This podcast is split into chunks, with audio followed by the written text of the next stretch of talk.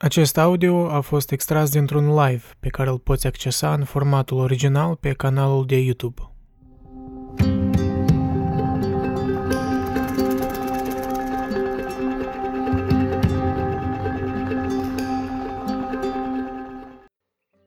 V-ați strâns? Ați băut? Ați consumat tot ce trebuie? Vă bine vouă la voi seara, mine 10 dimineața, eu doar m-am trezit direct. I just woke up like this. M-am trezit din pat și live-ul de, deja mergea. Ha! Cum la voi? Cum este viața? Sunteți gata? Să facem un maraton? Hai să facem... Uh, scris în comentarii predicțiile. Eu cred că să fie vreo 3 ore jumătate. minimum, hai să spunem așa, minimum 3 ore. Minimum. Dacă nu facem 3 ore, nu... Nu se socoate. De parcă, parcă degeaba. Trebuie să fie 3 ore. Dacă nu, o să vedem. Uh, astăzi cred că fără mare introduceri.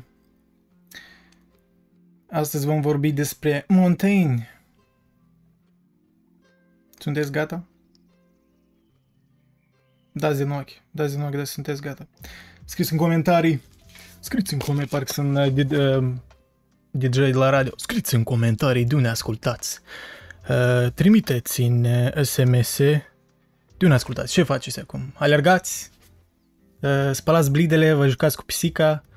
Uh, cu câinele? Uh, meditați? Stați în pat? Uh, sunteți la un job sâmbătă și vă prefaceți că lucrați, dar de fapt stați cu căștile în urechi și mm, da, da, da, da, yes, customer, I'm listening to you. Mm? Cum? Care și care și cum? Sunteți gata să fiți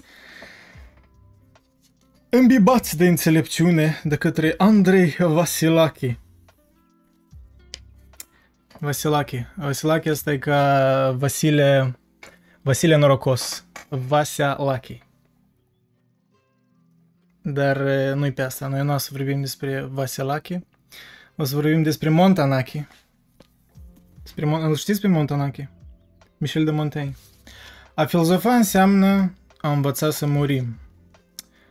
Eseul de la pagina 72 la ediția asta de la Humanitas Vom vorbi despre moarte astăzi, băieți și copii și fete și...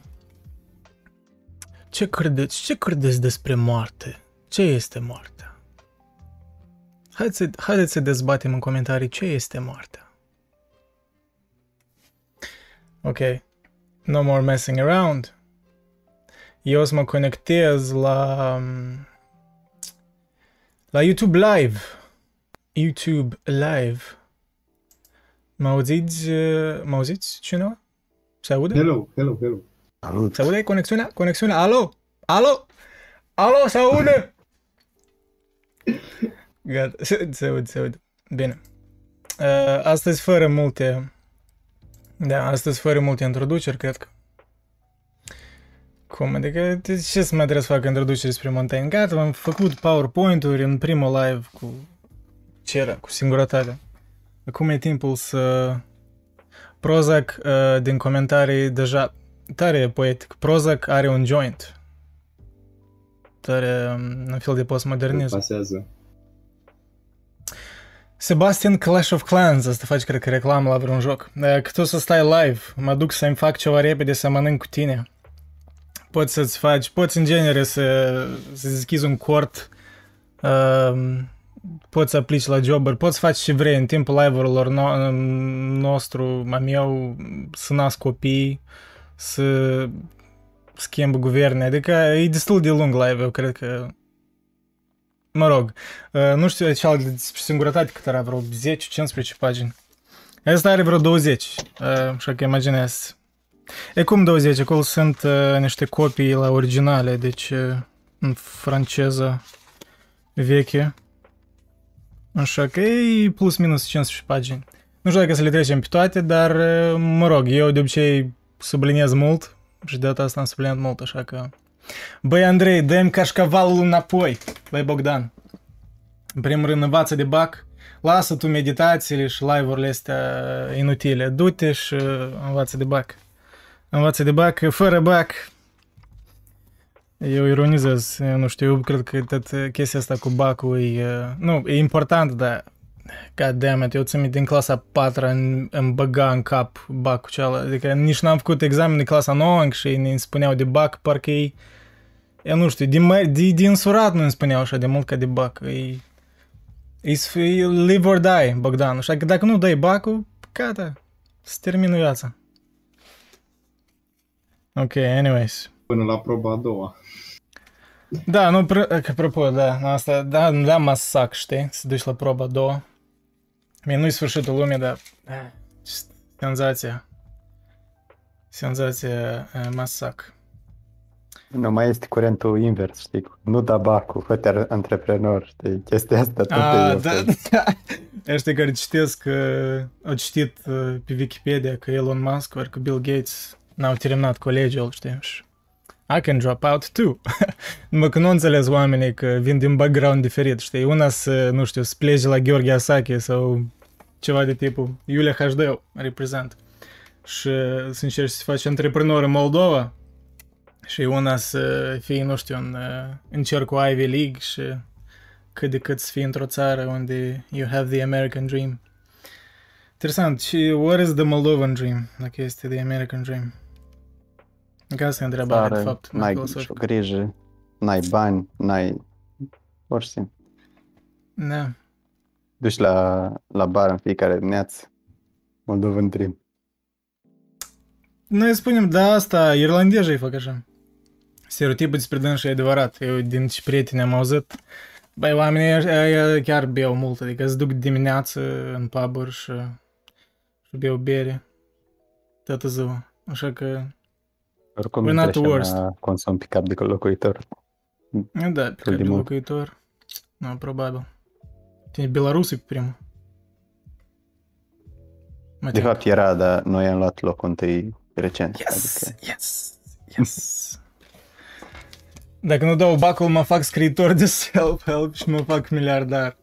Da, Bogdan, e destul de bună tactică. Adică scrii un self-help care se denumească Uh, ceva legat cu bacul, clar, că trebuie să fie n-am dat bacul, dar uite acum. Și acolo poză așa cu tine, cu în sacou și zâmbind și și scrii ceva, niște numere în the back. Am câștigat, nu știu, am, am avut atâția clienți. Dar încă n-ai avut, adică vorbești de viitor. Și devine self-fulfilling prophecy, adică scrii cum să devii bogat și devii bogat învățând de pe alții. Eu nu știu, asta chiar e, e chiar un fel de meta postmodernism. Uh, tricul ăsta. Scrii despre self-help și uh, să nu fii încă parcă nimic, dar să le spui oamenilor cum să fii. Și pe spatele lor să devii uh, ceea ce pretinzi că ești. That's deep, that's deep, nu Montaigne vostru. anyway, să citiți cineva uh, eseul ăsta? A filozofa înseamnă a, înseamnă am învățat să murim. Ori doar eu. Ok, întrebare retorică. Îl citim azi. Nu știu, voi ce credeți despre Montaigne. Eu așa aș spune scurt. O, Dragoș. Dragoș Bătuzia, domnul Dragoș Bătuzia. Traducătorul, unul din traducători a lui Montaigne în România, dar nu ediția asta. El a criticat ediția asta, a spus că asta la Humanias nu chiar nu chiar precisă, e cam întortocheată. Și a, el a dat niște exemple, de fapt, în primul live și chiar se vede o leacă e... Nu că întortocheată, dar e, poate nu-i tradusă direct. Și asta, mă rog, e o interpretare fiecare, dar maybe you have a point. Uh, Poate când uh, traducerile tale al lui Montaigne, adică în completitudine vor apărea, atunci poate poate va fi mai fain, poate din ele m-aș, m-aș inspira. Adică să fac poate și live-uri cu prima ediție care tu ai, uh, tu ai tradus-o. Poate pe viitor, să vedem. În fine, uh, hai să începem puțin să citim, fără să pălăvrăgim degeaba. Uh, da, deci da, ideea asta, filosofia, adică pregătiri de moarte, o spunea, cred că încă Socrate inițial și mai apoi, mă rog, Cicero cred că e cel mai cunoscut să spună de asta. Spun așa idee. De aia, din start, și vedem numele lui Cicero, mi-a menționat de Montaigne. În fine, deci pagina 72, cei care au cartea. Cicero spune că a filozofa nu înseamnă altceva decât a ne pregăti pentru moarte, anume poate fiind că studiul și contemplarea desprind întrucâtva sufletul de noi și îi dau de lucru în afara trupului, ceea ce este un fel de învățare și de asemănare cu moartea. Sau fiindcă toată înțelepciunea și cugetarea lumii se mărginesc în cele din urmă la atât, să ne învețe a nu ne mai teme de moarte. De fapt, rațiunea ori suguiește, ori are negreșit în vedere doar mulțumirea noastră și întreaga ei strădanie tinde a ne face să trăim bine și după placul nostru, cum zice Sfânta Scriptură. Toate crezurile lumii cad până la urmă de acord că plăcerea este scopul nostru, chiar dacă o iau pe căi diferite. Altminteri, le-am respinge din capul locului, căci cine l-ar asculta pe cel care ce și-ar propune drept scop suferința și neajunsul nostru? Nu, cum? Cine ar... Poate nu l-ar asculta, dar mulți au propus uh, suferința ca un fel de virtute. Poate într-un anumit fel nici, adică el vorbea despre asta, că îi dorește maltratare, suferință apropiaților săi, că se socoate norocos, că el a cunoscut suferința pentru că poate deveni mai, mai supra-om, mai virtuos. Dar după tradiția veche greacă, practic, uh, ai putea spune că, că rău nu, mă rog, rău nu există și, pentru că fiecare om are ca scop binele într-un sens tare, tare ultim, știi? Pentru că, mă rog, Socrate ți-ar spune că, uh, ok, uh, deci spui că suferința e bună, dar deși e bună și tu îi răspunde pentru că ne, ne faci să ajungem la un scop dorit. Deși vrei scopul ăsta? Pentru că ne provoacă plăcere. Ok, atunci, vezi, de fapt, scopul e plăcerea, știi? Adică oricum n-ai da, oricum, cred că Socrate sau, mă rog, filozofia grecească veche, în general, Aristotel la fel, s-ar dovedi că Aristotel, la sigur, da. Scop. Da, dar în, ei nu, nu era plăcere de asta hedonică, adică nu... Chiar, da, chiar Epicur care vorbea, care noi îl scotim așa hedonic, el nu era chiar hedonic în sensul modern în care ne gândim. El tot vorbea de o anumită virtute, adică un echilibru. Faza e... Dar Aristotel mai mult de... Adică plăcere mai mult bazat pe virtute, de fapt, nu știu, nu, e, e diferit. Uh, chiar despre asta vorbește Montaigne mai departe, cumva dezvoltă gândul ăsta. Că, de fapt, este o parte interesantă mai departe, când el compară cumva virtutea cu plăcerea. Dar da, you, you have a point. Uh, nu știu, poate ăștia cinicii, poate școala cinică era mai... Uh,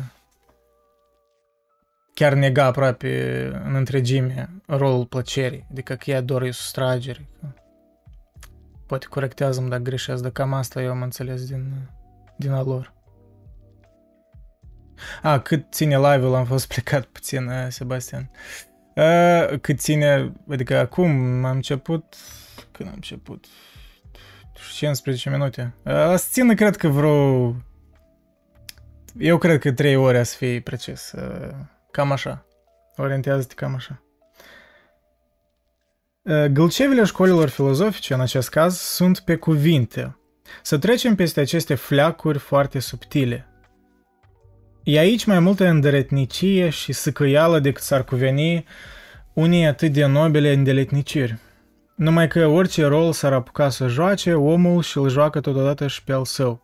Și orice ar spune filozofii, chiar și în virtute, ultimul scop al dorinței noastre este voluptatea. Adică ultimul scop al eh, dorinței noastre este desfătarea asta, da, sufletească. Îmi place să le, să le împuiez urechile cu acest cuvânt pe care nu-l au deloc la inimă, iar dacă el înseamnă o plăcere aflată mai presus de toate și o nemăsurată mulțumire, mai bine să o dăm în grija virtuții decât în a oricui altcuiva. Voluptatea, cu cât e mai vie, mai plină de nerv, mai zdravănă, mai bărbătească, cu atât e mai voluptuoasă. Așa că poate ar trebui să-i dăm acelui scop numele de plăcere. Mai potrivit, mai blând și mai firesc, și nu cel al vigorii pe care i l-am dat. Dacă această voluptate mai molcomă și-ar merita frumosul nume, ar trebui să-l dobândească însă prin întrecere, nu ca pe un drept cuvenit. Eu unul găsesc plăcerea mai puțin scutită de neajunsuri și de piedici decât de virtute, căci e un punct interesant. Și el îl explică că el vede plăcerea de fapt mai dificilă de cumva de menținut decât virtutea. Uh, nu doar că înclină mai degrabă către clipă, către cei trecători și pieritori, dar are și ea nopți fără somn, înfrânări și strădanii, precum și sudoare și sânge, și are mai cu seamă sfârșitoare și felurite pătimiri, iar în coastă un sațiu atât de apăsător că e tot una cu o penitență.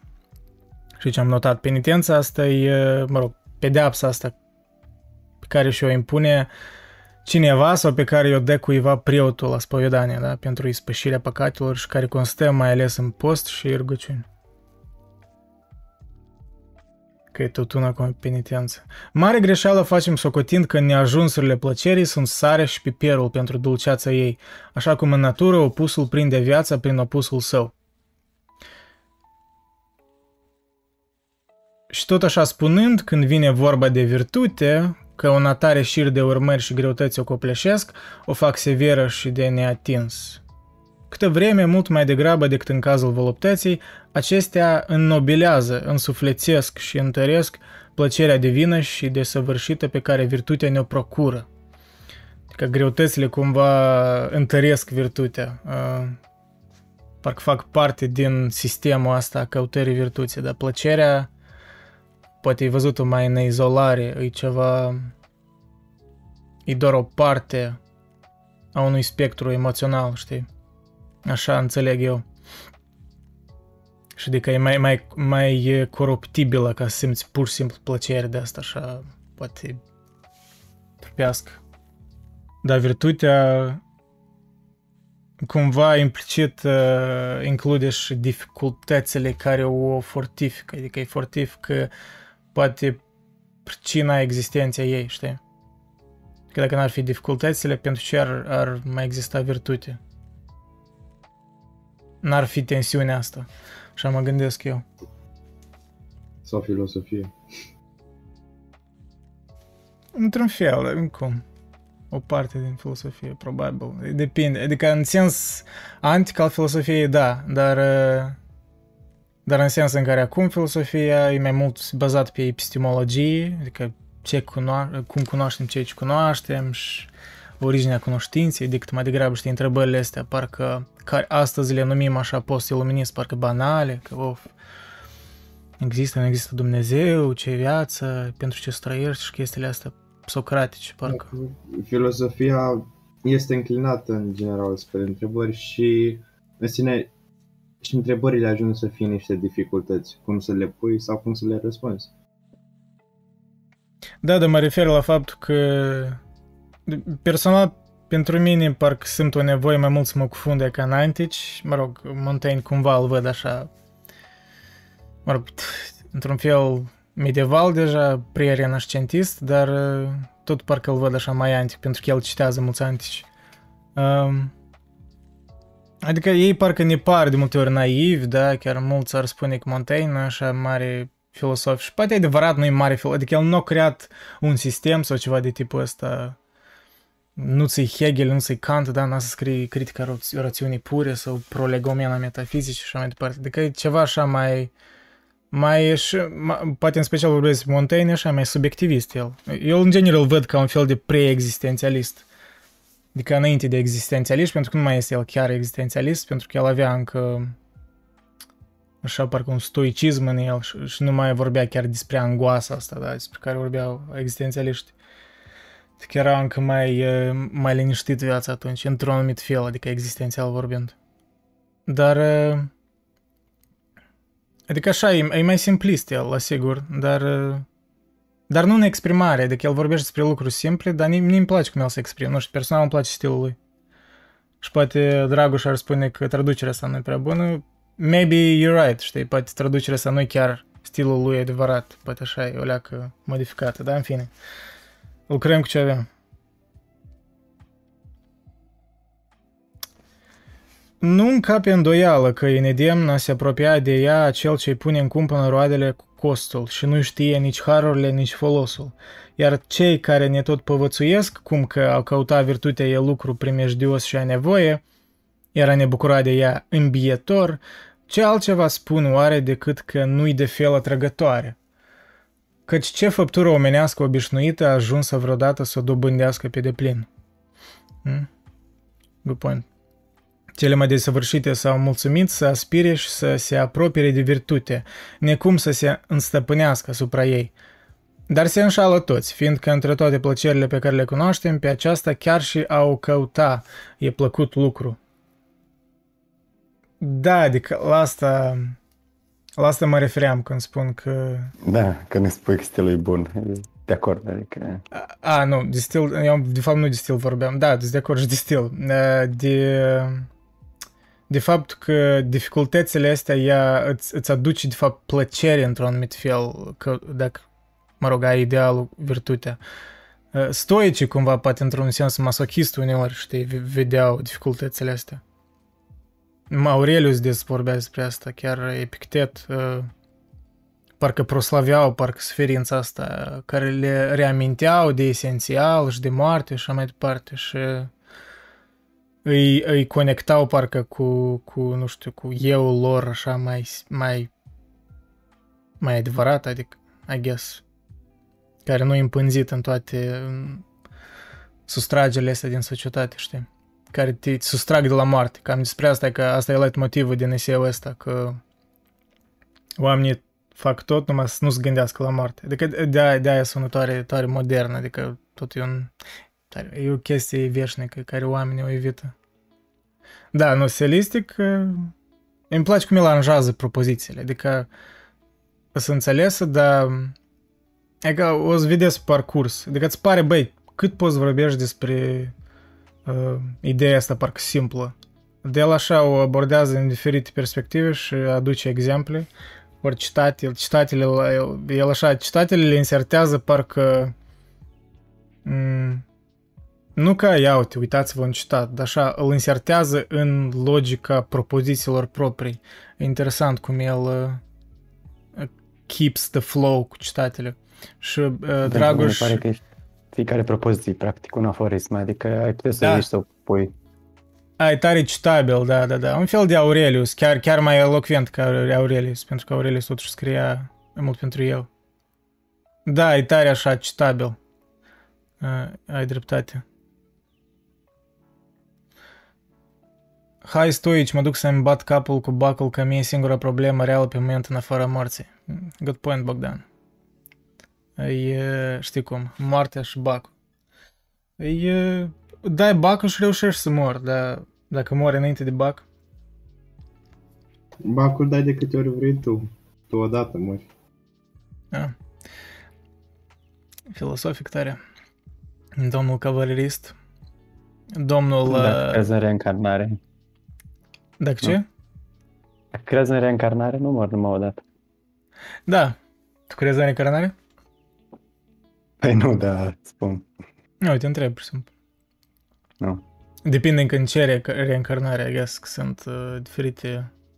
Păi până la urmă și Platon crede într-un fel de reîncarnare. Sau, mă rog, da, da, da. Eu.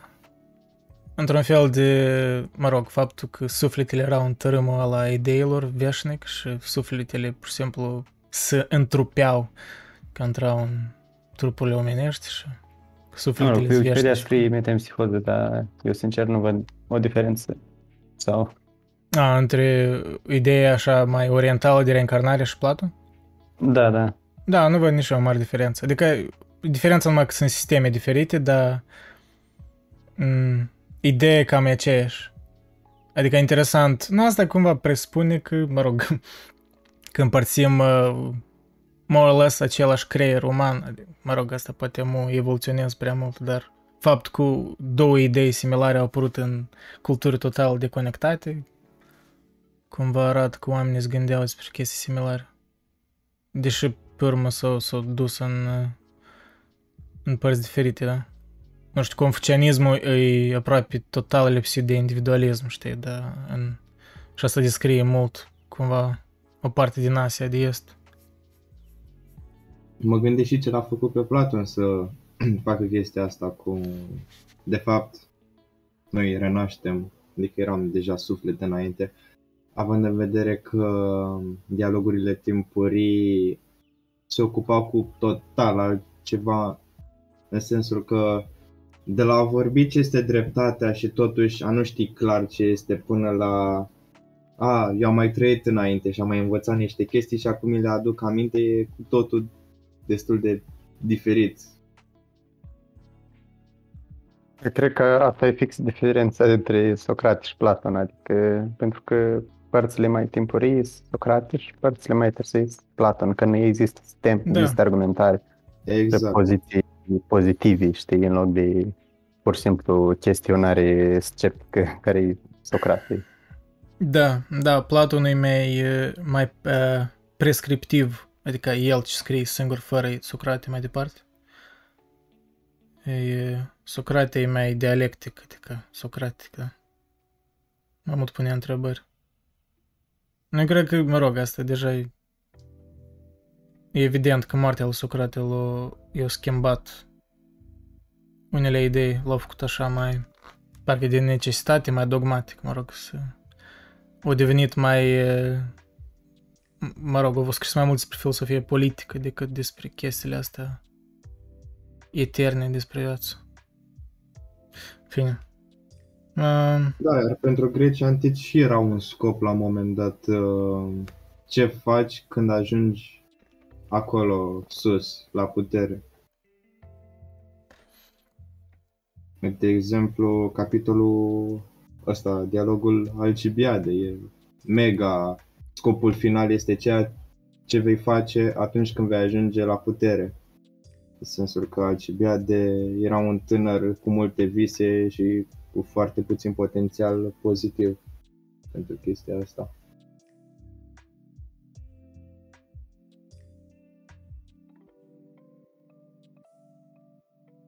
pentru mine Buckle nu e o provocare reală, nici nu vreau să-l dau, Sebastian. Poate încă ești eh, prea tânăr. Poate mai ai încă. Eh, Mă reîncarnez în cel ce a inventat Buckle și îmi, îmi taie mâna. Băi, e, asta... That's very eh, Epictetian. Mă tem că Epictet Asta vorbea, strănește da? paradoxul acela cu bunicul de Ah, cu, da, da, da. Ca, care paradoxul că dacă ți omori bunicul, tu într-un fel n-ai cum să nu fii născut poți, dacă... da, dispar. Na.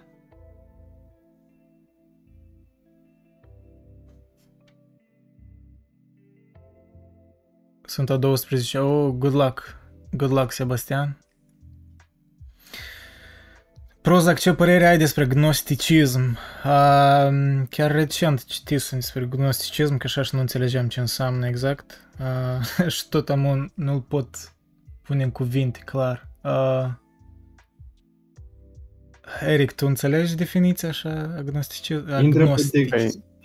După mine, adică, mă rog, după ce știu eu, e practic niște, este o serie, mă rog, e greu de definit gnosticismul A, pe asta spun. uh, că e- într-o, singură, che- într-o singură definiție, pentru că tot ce știm despre gnosticism e de la, oam- de la oamenii care l-au criticat, practic, de la părinții biserici și așa Dar mai care departe. e esența? Esența așa e simplu? că lumea asta e rea și e Aha. nevoie să scăpăm, să, ca sufletele noastre să scape din lumea asta. Uh, Mă rog, a- altă chestie tare importantă e că, mă rog, materia e rea, sufletul e bun și lumea asta de ma- material e creată de un alt Dumnezeu decât Dumnezeu atotputernic, care e un demiurg și care pur și simplu A abandonat e lumea. rău. Da, un- un Dumnezeu rău care are niște îngeri răi care încearcă să ne abat la calea corectă, care e calea spre the one sau unul sau nu știu cum se spune în română. Mhm. Adică Dumnezeu atotputernic adevărat din care emană uh, emană lumina, știi? Cred, eu cred că ei literalmente se refereau la lumină, ca la, credeau că lumina e ceva sfânt, divin, știi, că lumea e Da, impregnată de lumină. gnosticismul nu a apărut în pe, pe, uh, câțiva sute de ani după creștinism, adică în Cred perioada că aia. e early tare, medieval. adică, de exemplu, Evanghelia după Toma, care e o carte practic gnostică, din câte, s- mă rog, după majoritatea criteriilor, nu are demiurgul, dar are multe, are misticismul gnostic, Evanghelia după Toma, și din cât se estimează, e scris în secolul 2, înainte de, Hristos- după Hristos. Deci, practic, Da, cam, uh, după după 100 mai de puțin, cam 100 de ani, da. da, da, da. Da, asta e ideea generală. Trebuie să scăpăm Ei, din lumii. Îl văd parcă o treaptă spre ateism, pur și simplu tare... Există tare multe, Tare tare, devreme. multe re- asemănări cu transumanismul, știi? Da. E asta că nevoie să ne descărcăm conștiința în, în, într-o altă dimensiune cumva, adică asta. Mm. Hmm. Mm. I guess. E o leacă far-fetched, dar... De multe ori era antinatalist, depărtate. era, erau antinataliste culturi, de exemplu. Știi, Da. pentru că dacă lumea asta e rea, atunci deși, Uh, deși să Mm, Ok, nu, nu pot spune că creștinismul e antinatalist. Nu e antinatalist, dar e o leacă fatalist față de viața de aici. Adică, în același timp, Da, deloc, da, mă rog. deloc nu e antinatalist. nu, pentru că creștinismul nu e chiar așa. nu Mai mult, tolerează dacă, avortul. mai mult dacă citești Nietzsche despre creștinism, îți ai impresia că creștinismul e tare gnostic, dar de fapt creștinismul e mai mult, uh, mai apropiat de lumea asta decât pare, decât pare citindu-l pe Nietzsche. De Da, pentru nu, nici mai mult se concentra pe... Cred că... partea gnostică a creștinismului, adică partea care spune scăpăm din lumea asta, pentru că lumea asta e rea. Asta, e. Da, pentru că el se concentra mai mult pe lumea asta, pe, pe fizicalitatea de aici. Că el era așa mai aristotelian și el, el gândea poate așa mai antropologic asupra, știi, creștinismului. Poate de aia. Da. Dar asta it's a whole topic in itself. Uh, ne-am îmbătut puțin.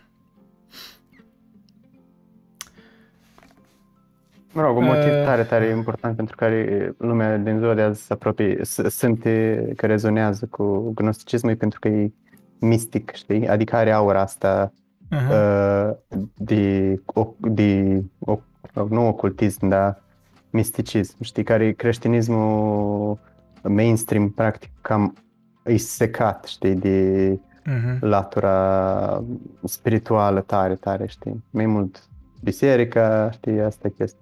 Gnosticismul e... Uh, depinde pe care creștinism vorbești. De exemplu, ortodox, el încă păstrat așa tradițiile Da, astea. da, puțin, puțin. Dar gnosticismul e gen ortodox 2.0, adică gen Mhm. în termen de misticism și Mhm. spiritualitate. Și de asta mulți uh, oameni, mai ales ăștia, poate mai New Age, ar fi destul de atrași de gnosticism. De exemplu, nu știu, Terence McKenna vorbește o grămadă despre gnosticism, știi? Mhm. Păi, ei nu să spuneai de lumina asta, adică ei nu sunt cumva panteiști, eh, într-un anumit sens. Că cred că Dumnezeu cred e așa. tot, ori nu? Mă rog, uh, uh, panteiști în sensul în care neoplatonicieni sunt panteiști, numai, numai cu, cu sensul în care lumea emană din Dumnezeu. Dar totodată, materi, dacă spui că materia e rea, atunci nu văd cum ai spune că Mm, Da, nu e da, da, panteist. da, ai dreptate. Da. Da, pentru că panteismul vedea totul, adică și în materie. Tot era logică, adică tot era rezultatul rațiunii lui Dumnezeu și da, era mai... era altceva. Prozac spune din comentarii că gnosticismul a precedat creștinismul, dar gnosticii au preluat diferite idei din diferite religii. Depinde. Eu aș spune că gnosticismul e creștinism, adică pur și simplu Păi, nu există. Adică o altă, că iarăși Da, să te pur și uiți simplu o deja, anumită să ne de- ducem o în anumită de amănunte creștinism. totale, când s-a născut creștinismul erau câteva secte, chiar, nu știu, zeci, sute de secte de diferite idei pseudo-creștine, ori că creștinismul, adică erau, erau câteva secte și creștinismul care noi îl cunoaștem acum câștigat într-un fel, adică în popularitate. Dar nu era ca și cum era doar o idee, așa. Cel puțin din cât surse am auzit.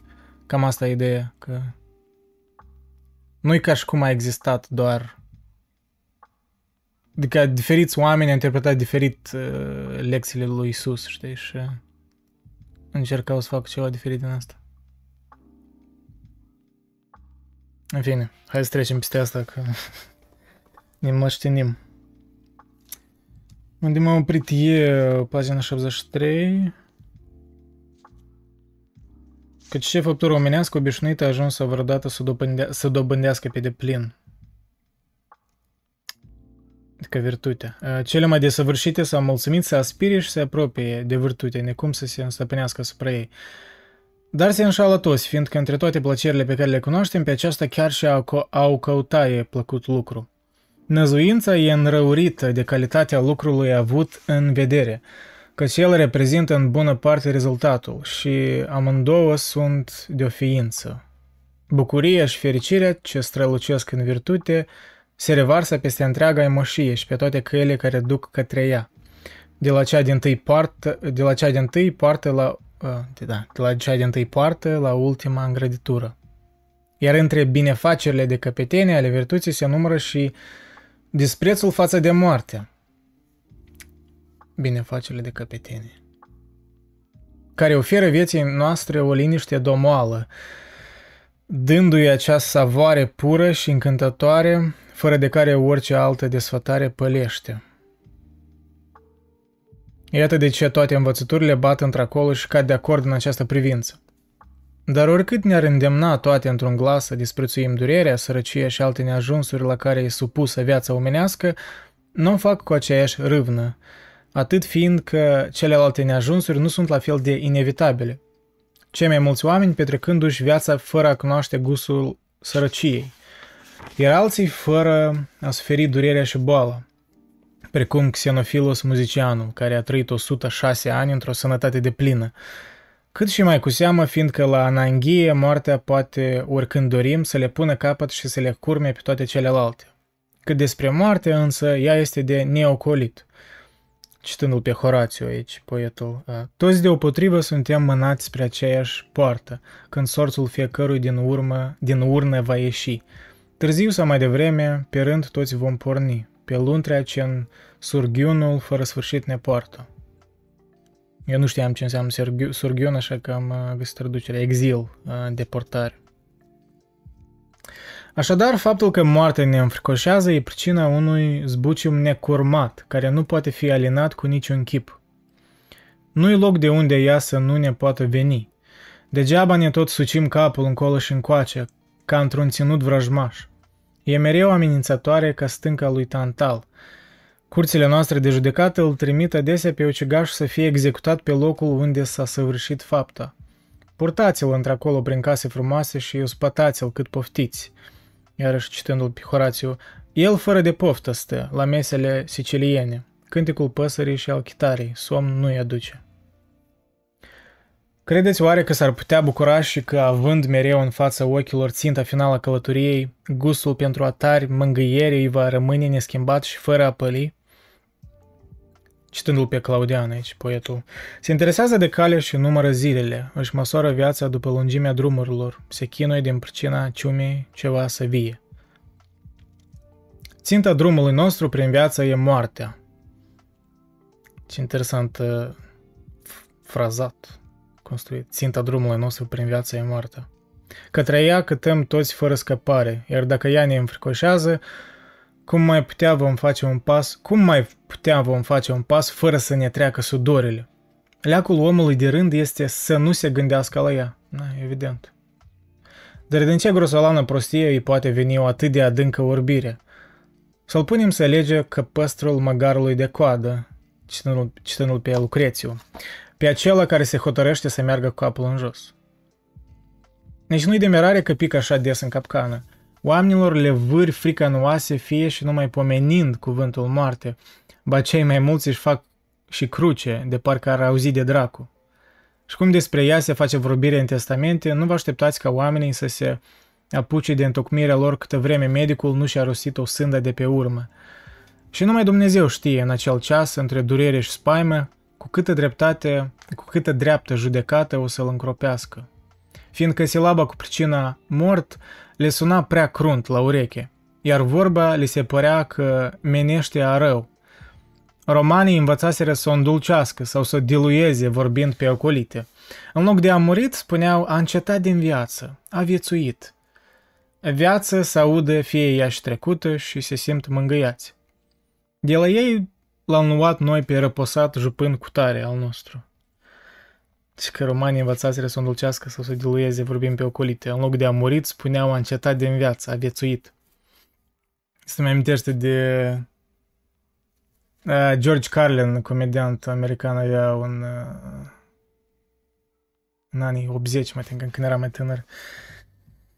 Avea un Sau, sketch uh, despre eufemisme că uh, we used to say mm, somebody just died. Now we say passed away. We used to say shell shock. Now we say post-traumatic stress disorder. Mă rog, de fapt, E? nu cred că a existat un timp în care se spune, în care nu existau euf- o eufemisme. Da, da, da. adică uh, și în Roma era uh, lupta aia dintre Cicero și Catalina, cred. Uh, și după ce a fost executat Catalina, uh, Cicero a spus în fața mulțimii, el și încă Catalina și alții muriseră, Cicero a spus, au trăit. Vixerunt, sau nu mai știu, cam așa era formularea latină. Au trăit. Adică în loc de a murit, au spus au trăit. Da, da, da. E interesant, da. Dar... uh, Hmm. Au trăit. Dar cum o interpreta? Adică cu regret? Fraza asta, vezi că depinde A, cum, nu, cu ce emoții. nu, nu. Da, da, adică asta Crezi că și fără context durea poți să o interpretezi Cicero. diferit. Asta și durea Cicero, că Cicero a fost un om șmecher și am piedicat uh, niște Ah. oameni care Antina- nu aveau o anumită calitate, ca să folosesc un eufemism, să ajungă la putere. Antinataliștii ar, ar, ar spune că păi, au, au trăit. Asta e un lucru rău, au suferit. Au, uh, mai bine nu se nașteau. Nu știu, eu Uh, nu, I agree. Adică eu înțeleg de unde vine din antinatalismul, mai ales în, lume, în timpul nostru contemporan, dar eu nu sunt de acord cu el. Deși înțeleg că în unele circunstanțe această parcă filosofie are drept să existe, da?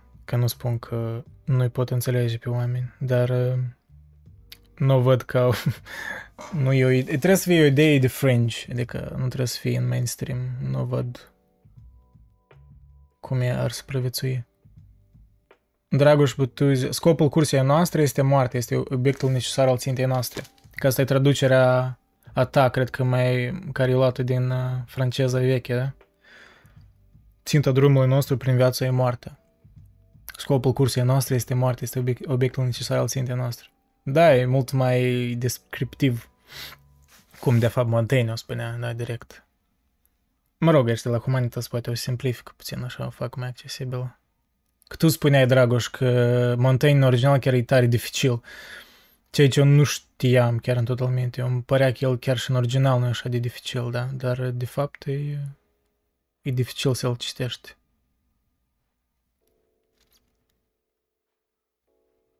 Da. Și Carlin, Carlin mai avea și alt uh, sketch cu tot când compara, de exemplu, a, cu timpul, asta e genial. Ăla e favoritul meu, când el spunea Consider the difference between uh, a little while and short time. You have a short time. Sounds almost terminal. But a little while. I'd rather prefer a little while than short time. Apropo, de ce nu? Poate în off-topic, dar aș vrea să, să vă arăt sketch Îmi par că are vreo 8-10 minute, poate.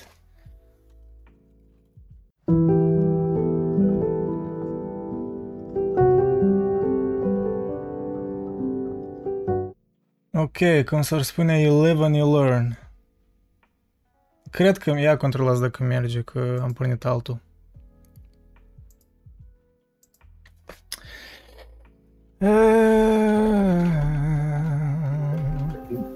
Da, mi-a apărut. Merge, ok. Stai, nu el, bă. Asta tu te uiți la înregistrare. Nu, nu, nu. Eu deja sunt live. Live Never mind.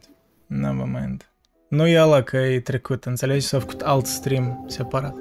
Anyways, da. welcome back, cei care au mai rămas. Domnul Andrei, se pe, pe meditații? Eu acolo sunt înscris. A, la ce te referi? Da, da, pe canal. Da, Ah, acum, bun. stai că acum găsesc uh... Multitasking. Adică vorbesc de, de canalul meditații. Adică vorbesc Da. de, de... Da, bun, mulțumesc. Acolo sunt. Da, este, este, este, este, este. E că acum își dau uh... update la link.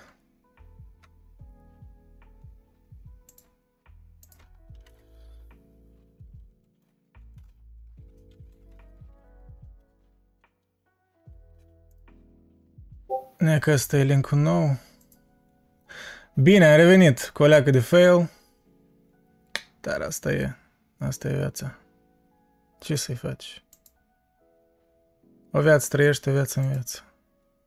Da, aparent uh, YouTube-ul e tare în... Uh, șustri, cum s-ar spune în Moldova, da? Tare, tare repede prinde copyright-ul. Bogdan spune că viu sau mort, eu mi iau cașcaval. Nu, asta, cum s-ar spune... Tot din cauza cașcavalului. În fine. Ați înțeles, ați înțeles din uh, George Carlin. Uh, cei care vreau să-l privească, să-l privească. Dar nu în acest stream. Nu, De ce am, am socotit că tangența e interesant? Pentru că cumva, că într-un mod evident pentru mine, timpul, noi asociem moartea cu timpul în primul rând. Percepția timpului. Și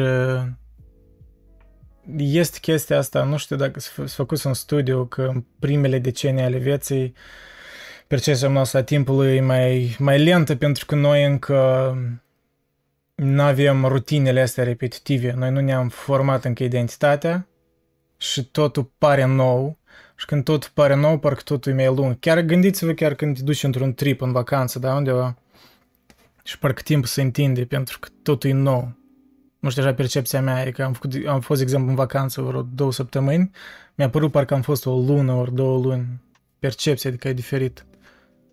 Și ca cu vârsta noi, ca nu știu, poate, nu că, nu că Dragoș, domn Dragoș e tare de, în vârstă, adică sunteți tânăr încă, dar uh, cred că percepeți timpul altfel decât l-ați perceput în tinerețe, presupun. Și Montaigne, nu știu, poate nu direct despre timp vorbește, dar tot vorbește despre ideea asta că noi ne gândim că irosim viața și că adică asta e, e o, o, o idee inutilă, e, e proastă, pentru că ceea ce nu știu dacă sunt de acord în totalmente cu el, adică el are un pasaj mai departe când spune că băi, o viață scurtă, o viață lungă, tot e aceeași, tot spre moarte duce. Hai ca să ajungem N-am mai cum să departe. nu intervin.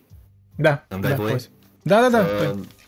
Trebuie ținut cont că eseurile sunt, reprezintă o carte destul de mare. Tu ai ales uh, din volumul 1 care a apărut la noi.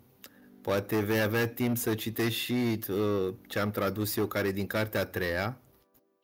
Uh, Montaigne, ca și Wittgenstein, este, uh, este un gânditor care în tinerețe, mă rog, în tinerețe, la un moment dat are niște idei, după aceea, după câțiva ani, începe să aibă alte idei.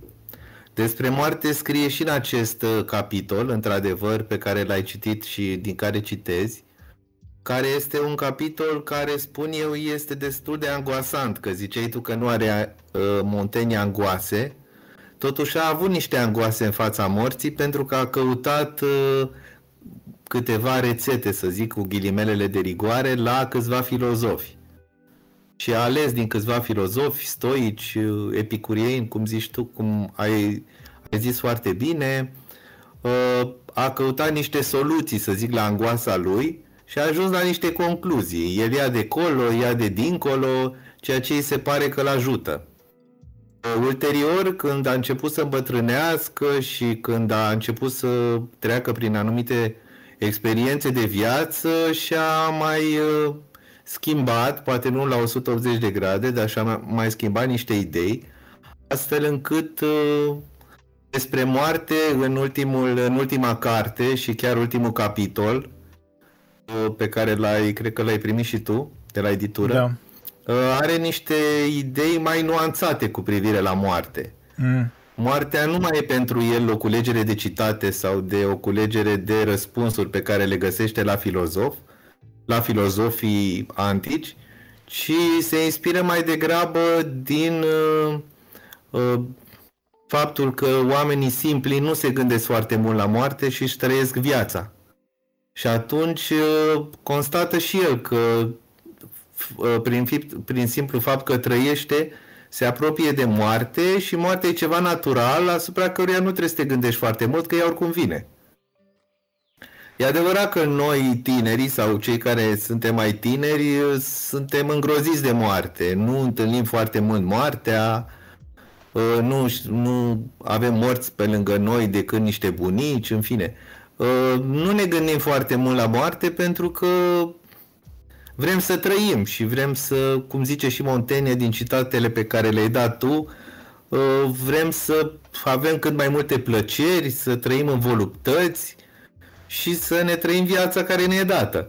Și nu ne gândim foarte mult la moarte. La moarte se gândesc moșii care se apropie, moșii și babele care se apropie de moarte și în fine, trebuie să se gândească mai mult. Dar uh, nu e chiar așa. Adică din punct Da, de vedere e- al filozofilor, e evident că trebuie să te gândești și la moarte, dar omul simplu se gândește, din, este, se gândește foarte puțin pentru că Are de așa trăit. stau lucrurile. Pentru că au- are au Știm? alte griji mai imediate. Da, exact. Și probabil că există și un până, adică în anumite comunități probabil sunt uh, moartea e un subiect tabu. Da, e tot asta. Păi, împotriva la asta, cam în eseul ăsta mai timpuriu, dar vorbește Montaigne. Da, ai dreptate că, adică eu n-am citit încă eseul ăla mai târziu al lui despre moarte, dar e, în asta observ o anumită parcă condescență, da? O, o leacă, chiar dacă el nu încearcă poate intenționat, intenționat să facă asta, dar dă aura asta de parcă un pic aroganță, că băi, voi oamenilor, ce nu vă gândiți despre moarte? Eu aici mă gândesc despre moarte și mă calmez și și eu, uh, știi, adică nu mă sustrag cu, cu plăcerile astea uh, tipice, știi, este o anumită parcă condescență în tonul lui în, în eseul ăsta. Da, să nu uităm că ci- cititorii cărții lui erau oameni cu educație, oameni care, cit- mă rog, aveau o anumită... Se discuta atunci despre virtuți foarte mult, uh, despre virtuțile creștine, era totuși, erau războaiele religioase, pentru care virtuțile erau destul de importante. Uh, Pentru noi cei de azi, când uh, auzim cuvântul virtute, nici nu mai știm ce înseamnă. Dar pentru creștinii de atunci, uh, virtuțile erau onorabile, adică trebuiau să... Era un cod de comportament care presupunea aceste virtuți uh, și plăcerea ca atare, plăcerile despre care vorbește la un moment dat, ai și citat din, din, din fragmentul respectiv, plăcerile nu erau foarte, foarte bine acceptate în vremea respectivă, deși toată lumea le practica.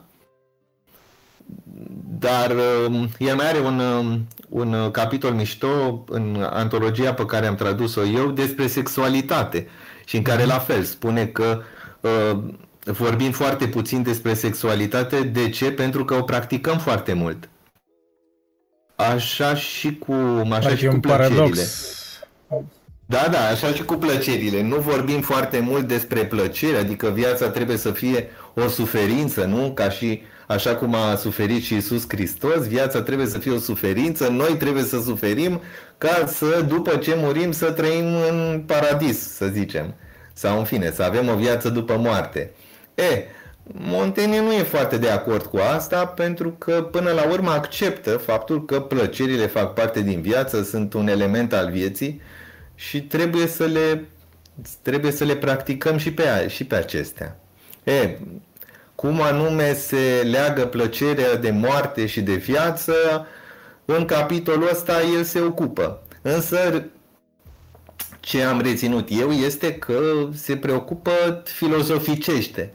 Adică Da. mai puțin din propria experiență și mai mult din Mai teoriile distanțat. filozofice. Da, prin citate, mai, distan- mai teoretic. Ai, ai, ai citat tu un, un, um, un fragment fain peste care ai, tra- ai trecut destul de rapid. Este acela, primul, cred că ai, ai citit prima oară, gâlcevile, sco- ș- cum, tra- cum a tradus omul de la Humanitas, gâlcevile școlilor filozofice, în acest Mhm. caz, sunt pe cuvinte. Adică sunt verbale. Ce înțelegi tu prin moarte, ce înțeleg eu prin moarte, știi? Și până la urmă Da. ne, ne certăm, pentru că fiecare înțelege cum vrea. E aici mai multă îndărădnicie și săcăială decât s-ar conveni unei atât de nobile îndelemniciri, cum ar fi filozofia, cum am, sp- uh, aș adăuga eu. Numai că orice rol s-ar apuca să joace, adică cu ce fie ești filozof sau nu, ești de o părere sau nu, omul își joacă totdeauna rolul său. Adică, până la urmă, moartea e a lui proprie, indiferent ce crede, ce cred unii sau alții dintre filozofi. Și, de asemenea, să nu uităm, orice ar spune filozofii, chiar și în virtute, ultimul scop al dorinței noastre este voluptatea, sau, mă rog, plăcerea. Deci Da, să încântarea. nu uităm că, să nu uităm de acest element al vieții noastre, plăcerea. Uh, îmi place să le împuiez urechile cu acest cuvânt pe care nu l-au deloc la inimă.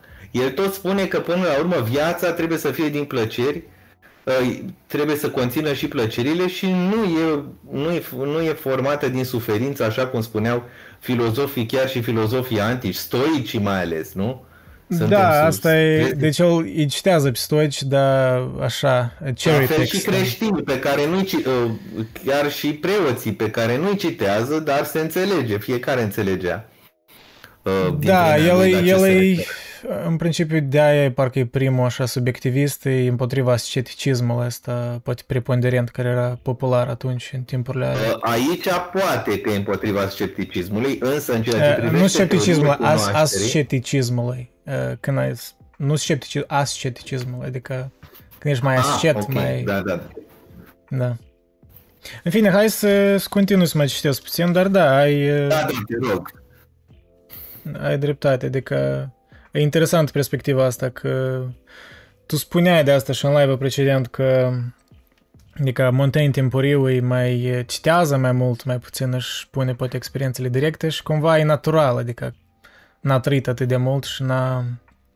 Da, e N-ai mai ce teo- spune de la aur. început e mai teoretic, e mai filozofic, după aceea Da. e mai, cum să zic, mai pe înțelesul tuturor, adică e mai experimental, mai înclinat mai mult spre persoana lui, adică arată ceea ce a trăit el, nu ce spun alții sau ce a citit în, uh, în alte părți. Ok, hai citește, te rog, că...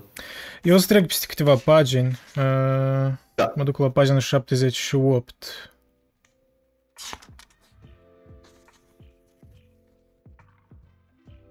Îl citează aici pe Horațiu.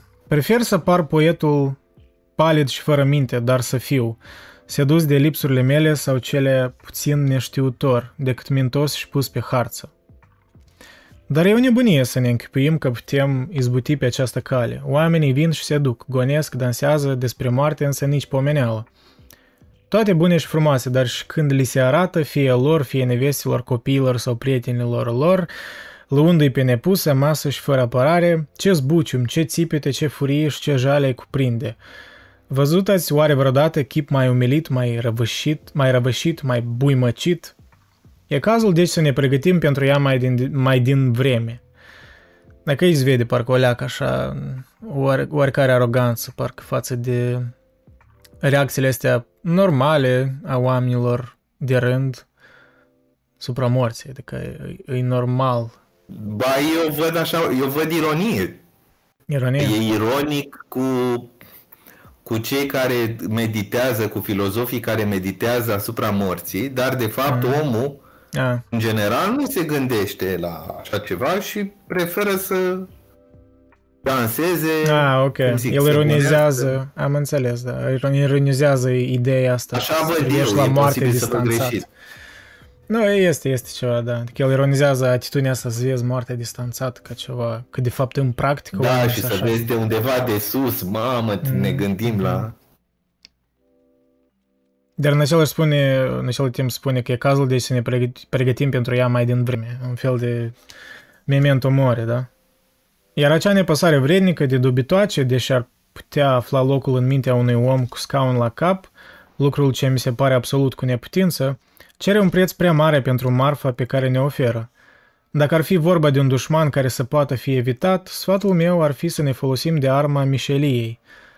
Dar fiindcă nu se poate, fiindcă el prinde deopotrivă și pe fugar și pe fricos, ca și pe omul de ispravă, citându pe Horațiu, la cei ce fug de luptă le iese moartea în cale și în pulpele fricoase și în șubredele sale. Lovește ea pe junii de spaime prinși dosind. Și fiindcă nu-i platușă de oțel, se, se ne poate ocroti, ce-l citează pe Propertius. Poți să te fereci uh, precaut, în fier și aramă, cu totul, moartea, oricât te-ai ascuns, tot mi te trage de cap. Să ne deprindem al înfrunta fără șovăire și a ne război cu el. Să începem dar prin a răpi cel mai mare avantaj al său asupra noastră, să o luăm pe o cale într totul potrivnică celei comune. Să-l văduvim de tot ce are neobișnuit, să-i stăm în preajmă, să ne învățăm cu el. La nimic să nu ne stea gândul mai des decât la moarte, când ne înfățișăm clipă de clipă în minte și în toate chipurile. Nu știu, o văd ca o hiperbolă mai degrabă decât un, uh, un sfat adevărat, adică la nimic să nu ne stea gândul mai des decât la moarte. Pe cât asta ar fi de, în primul rând, de real să o pui în practică, să te gândești la moarte mereu. Când se, când se poate... Uh, Dragoș, poți să te rog să pui mute când Da. nu vorbești, că la tine este puțin zgomot în, uh, în spate. Scuze. Da, e ok. Când se poticnește un cal, când pică o țiglă, când abia ne înțepăm cu un ac, să ne gândim pe dată de nu cumva este chiar moarte și într acest gând să ne încordăm și să ne frământăm. Nu știu, asta ar naște paranoie, adică eu cunosc oameni care sunt prea paranoici la chestiile astea, știi? Adică dacă te-ai gândit la asta, nu te-ai sui în mașina, n-ai zbura cu avionul, n-ai, n-ai ieșit din casă, nu știu. În toiul petrecerilor și al desfătării să repetăm într-una acest refren ce amintește de condiția noastră. Și să nu ne lăsăm furați de plăceri, într-atât încât să uităm în câte chipuri pândește moartea această voioșie a noastră și cu câte capcane o împresoară. Așa făceau egiptenii care în toiul petrecerilor și al bogatelor lor ospețe puneau să li se aducă un schelet, pentru a le aminti mesenilor ce îi așteaptă citându-l pe Horațiu, gândește-te că asta e ziua de pe urmă, ce ție îți lucește și nerăbdarea îți curmă. Cum nu știm unde ne așteaptă moartea, să o așteptăm pretutindeni. A ne gândi la moarte dinainte înseamnă să ne gândim dinainte la libertate. Cine a învățat să moară s-a dezvățat să fie slugă. Nu există nimic rău în viață pentru cine a înțeles temeinic că lipsa vieții nu e un rău. A ști să murim ne mântuie de orice robie și silnicie. Solului pe care nefericitul rege al Macedoniei, căzut în captivitate, îl trimisese spre a-l ruga să nu fie purtat în alaiul triumfal, Paulus Aemilius i-a răspuns, jalba asta să-și o înainteze, eh, înainteze sieși. La drept vorbind, în toate cele, dacă natura nu pune umărul, doar a nevoie reușesc iscusința și râvna să facă un pas înainte. Eu însumi, fără a fi melancolic din fire, visez cu ochii deschiși. De când mă știu, cu nimic nu mi-a venit mai la îndemână să mă întrețin decât cu gândul morții, chiar și la vârsta cea mai ușuratică. Și aici Catulus, uh, un vers de la Catulus, floarea tinereții mele când eram primăvară. Deci că a ne gândi la moarte dinainte înseamnă să ne gândim dinainte la libertate. Cine învăța să moară, s-a dezvățat să fie slugă și nu există nimic rău în viață pentru cine a înțeles temeinic că lipsa vieții nu e un rău. Așa Eu tare antinatalist sună.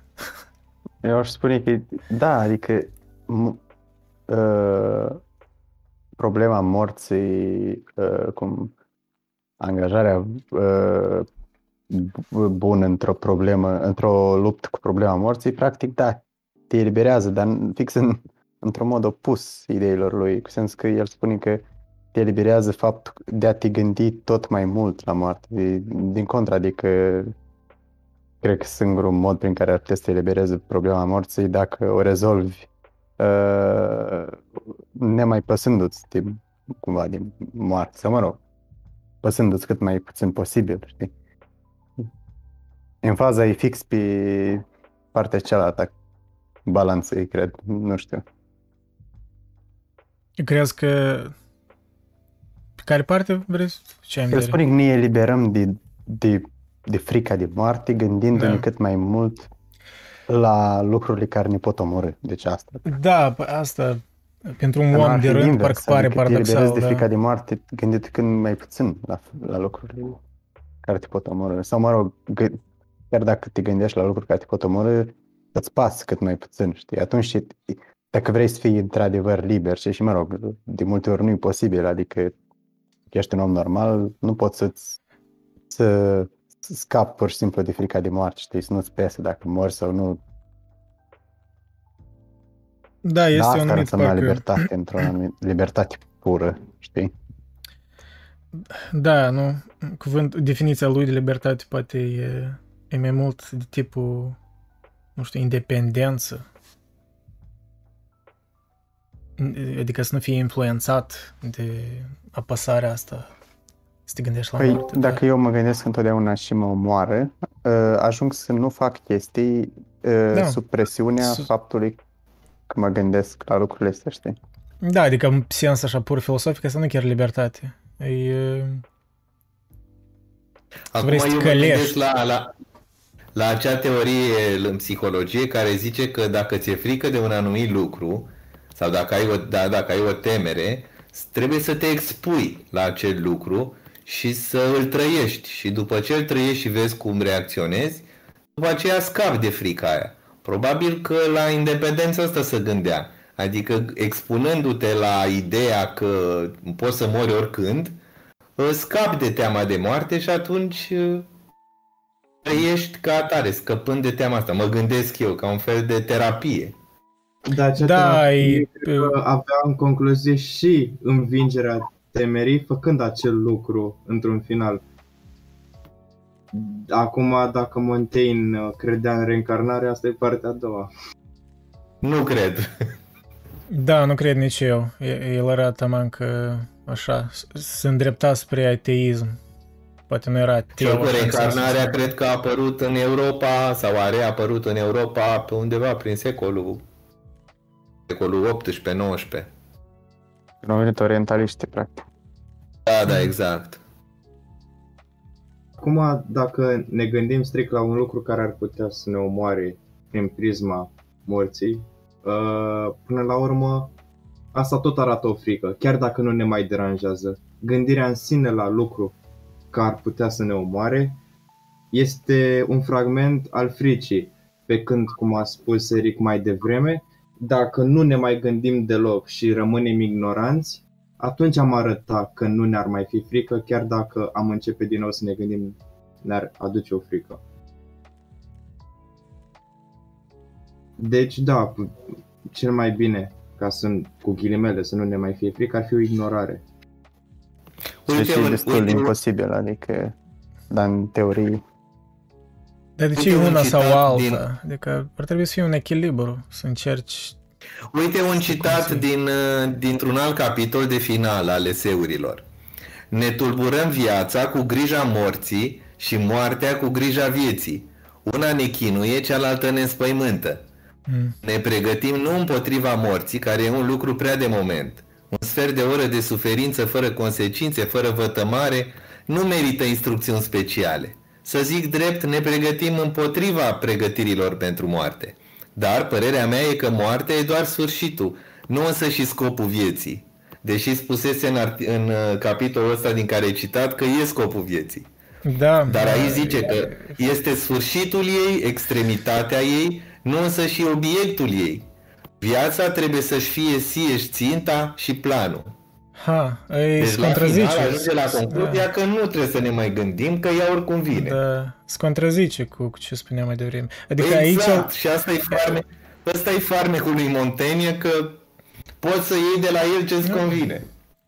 Cum? E farmecul, unii l-ar critica pentru asta, dar uh, eu cred că e normal să schimbi părerea de la o anumită vârstă. Dar uh, E- n-aș spune că el vede ca scopul vieții moarte, dar el spunea că vede ca ținta vieții, adică că viața oricum nu E poți același separa lucru. de moarte. Da, că e același lucru, e, e sunt interconectate, adică da, după cum tu l-ai citat mai acum mai târziu, el pare să vadă moartea ca ceva separat. Da, Și asta cred că vine din experiența asta de, mă rog, cred că atingând o vârstă, te gândești mai serios la moarte, nu așa teoretic. Ori, nu știu, căzând bolnav grav sau ceva de tipul ăsta, știi, numai decât e legat de vârstă. Da, a avut și niște experiențe de boală destul de nasoale. Avea niște, în ultima, în ultima perioada vieții, suferea de, de astea, de crize de rinichi, care sunt cumplite.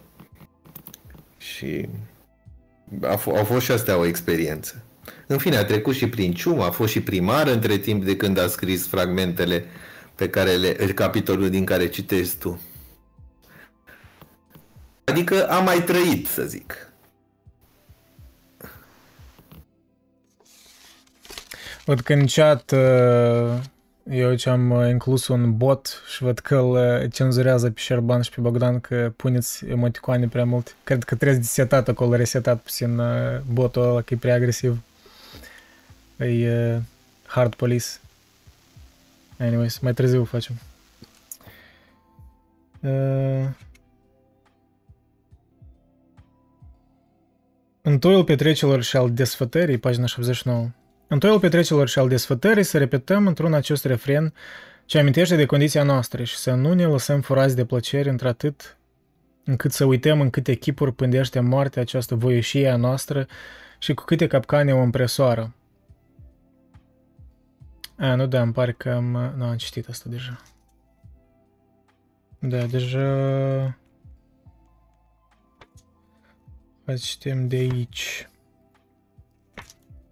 Printre nobile doamne sau în toiul jocului, unul mă bănuia, muncit în sinea mea de vreo dragoste pătimașă sau de vreo nădejde fără sorți de izbândă, în vreme ce eu mă gândeam cum îl apucaseră pe cutare acum câteva zile fierbințelele și cum și-a dat obștescul sfârșit plecând de la o petrecere Aidoma, ori Aidoma, cu mintea înnecată în trândăvie, în dragoste și în trai bun, la fel ca mine, și cum deasupra capului meu a târna aceeași soartă. Citându-l pe Lucrețiu, nimeni trezit nu se întoarce la viață. Adică, nu știu, eu așa o văd că parcă prea mult conștiinciozitate, adică dacă ești prea conștiincios, nu poți să te reîntorci la viața aia parcă direct, pur, fără a te gândi prea mult. Nimeni trezit nu se întoarce la viață. Așa o văd eu, poate voi interpretați diferit. Eu văd un pic că el era chiar angoasat de, de, de ideea morții din, din, din moment ce aflându-se în, la un party, printre gagici și distracție, el se gândea la prietenul lui care tocmai murise și care era la fel ca el și că și el ar putea să moară oricând. Nu? Da, da, da, dar eu vorbeam anume de citatul care l-a scos din Lucrețiu. Nimic trezit nu se întoarce la viață. E, asta e cam banalitate. Știi că mai, mai zicem și noi. Nu, de, unde, de unde știi că nu s-a întors nimeni de acolo?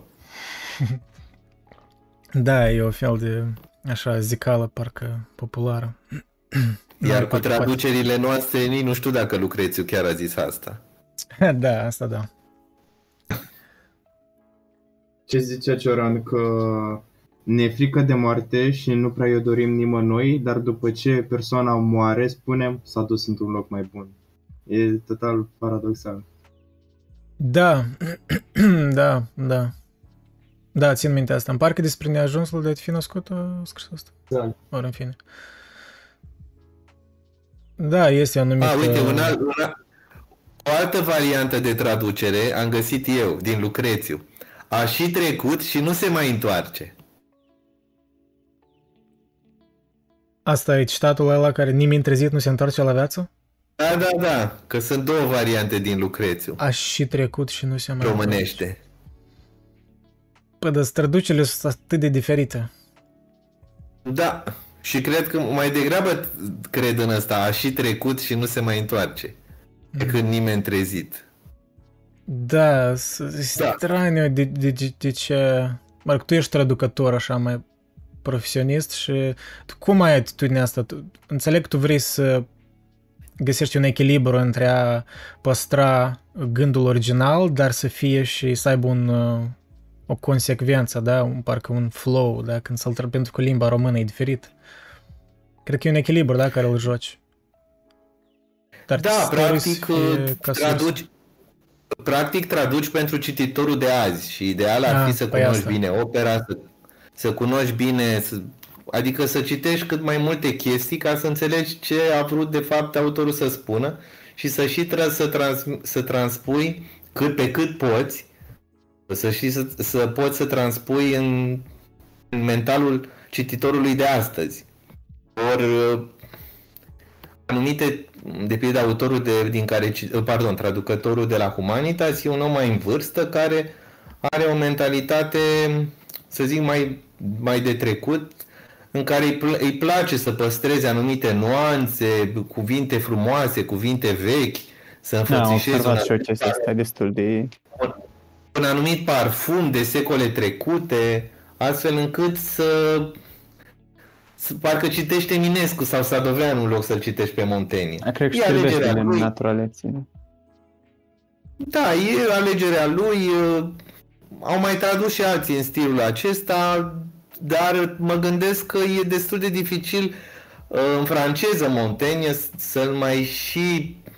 Adică, practic, eu ca, să, eu ca cititor trebuie să mă chinuiesc ca să știu și Adică să-l traduc o dată, să-l tra- să-l mai traduc o dată și eu ca cititor pe Montaigne să traduc traducerea practic.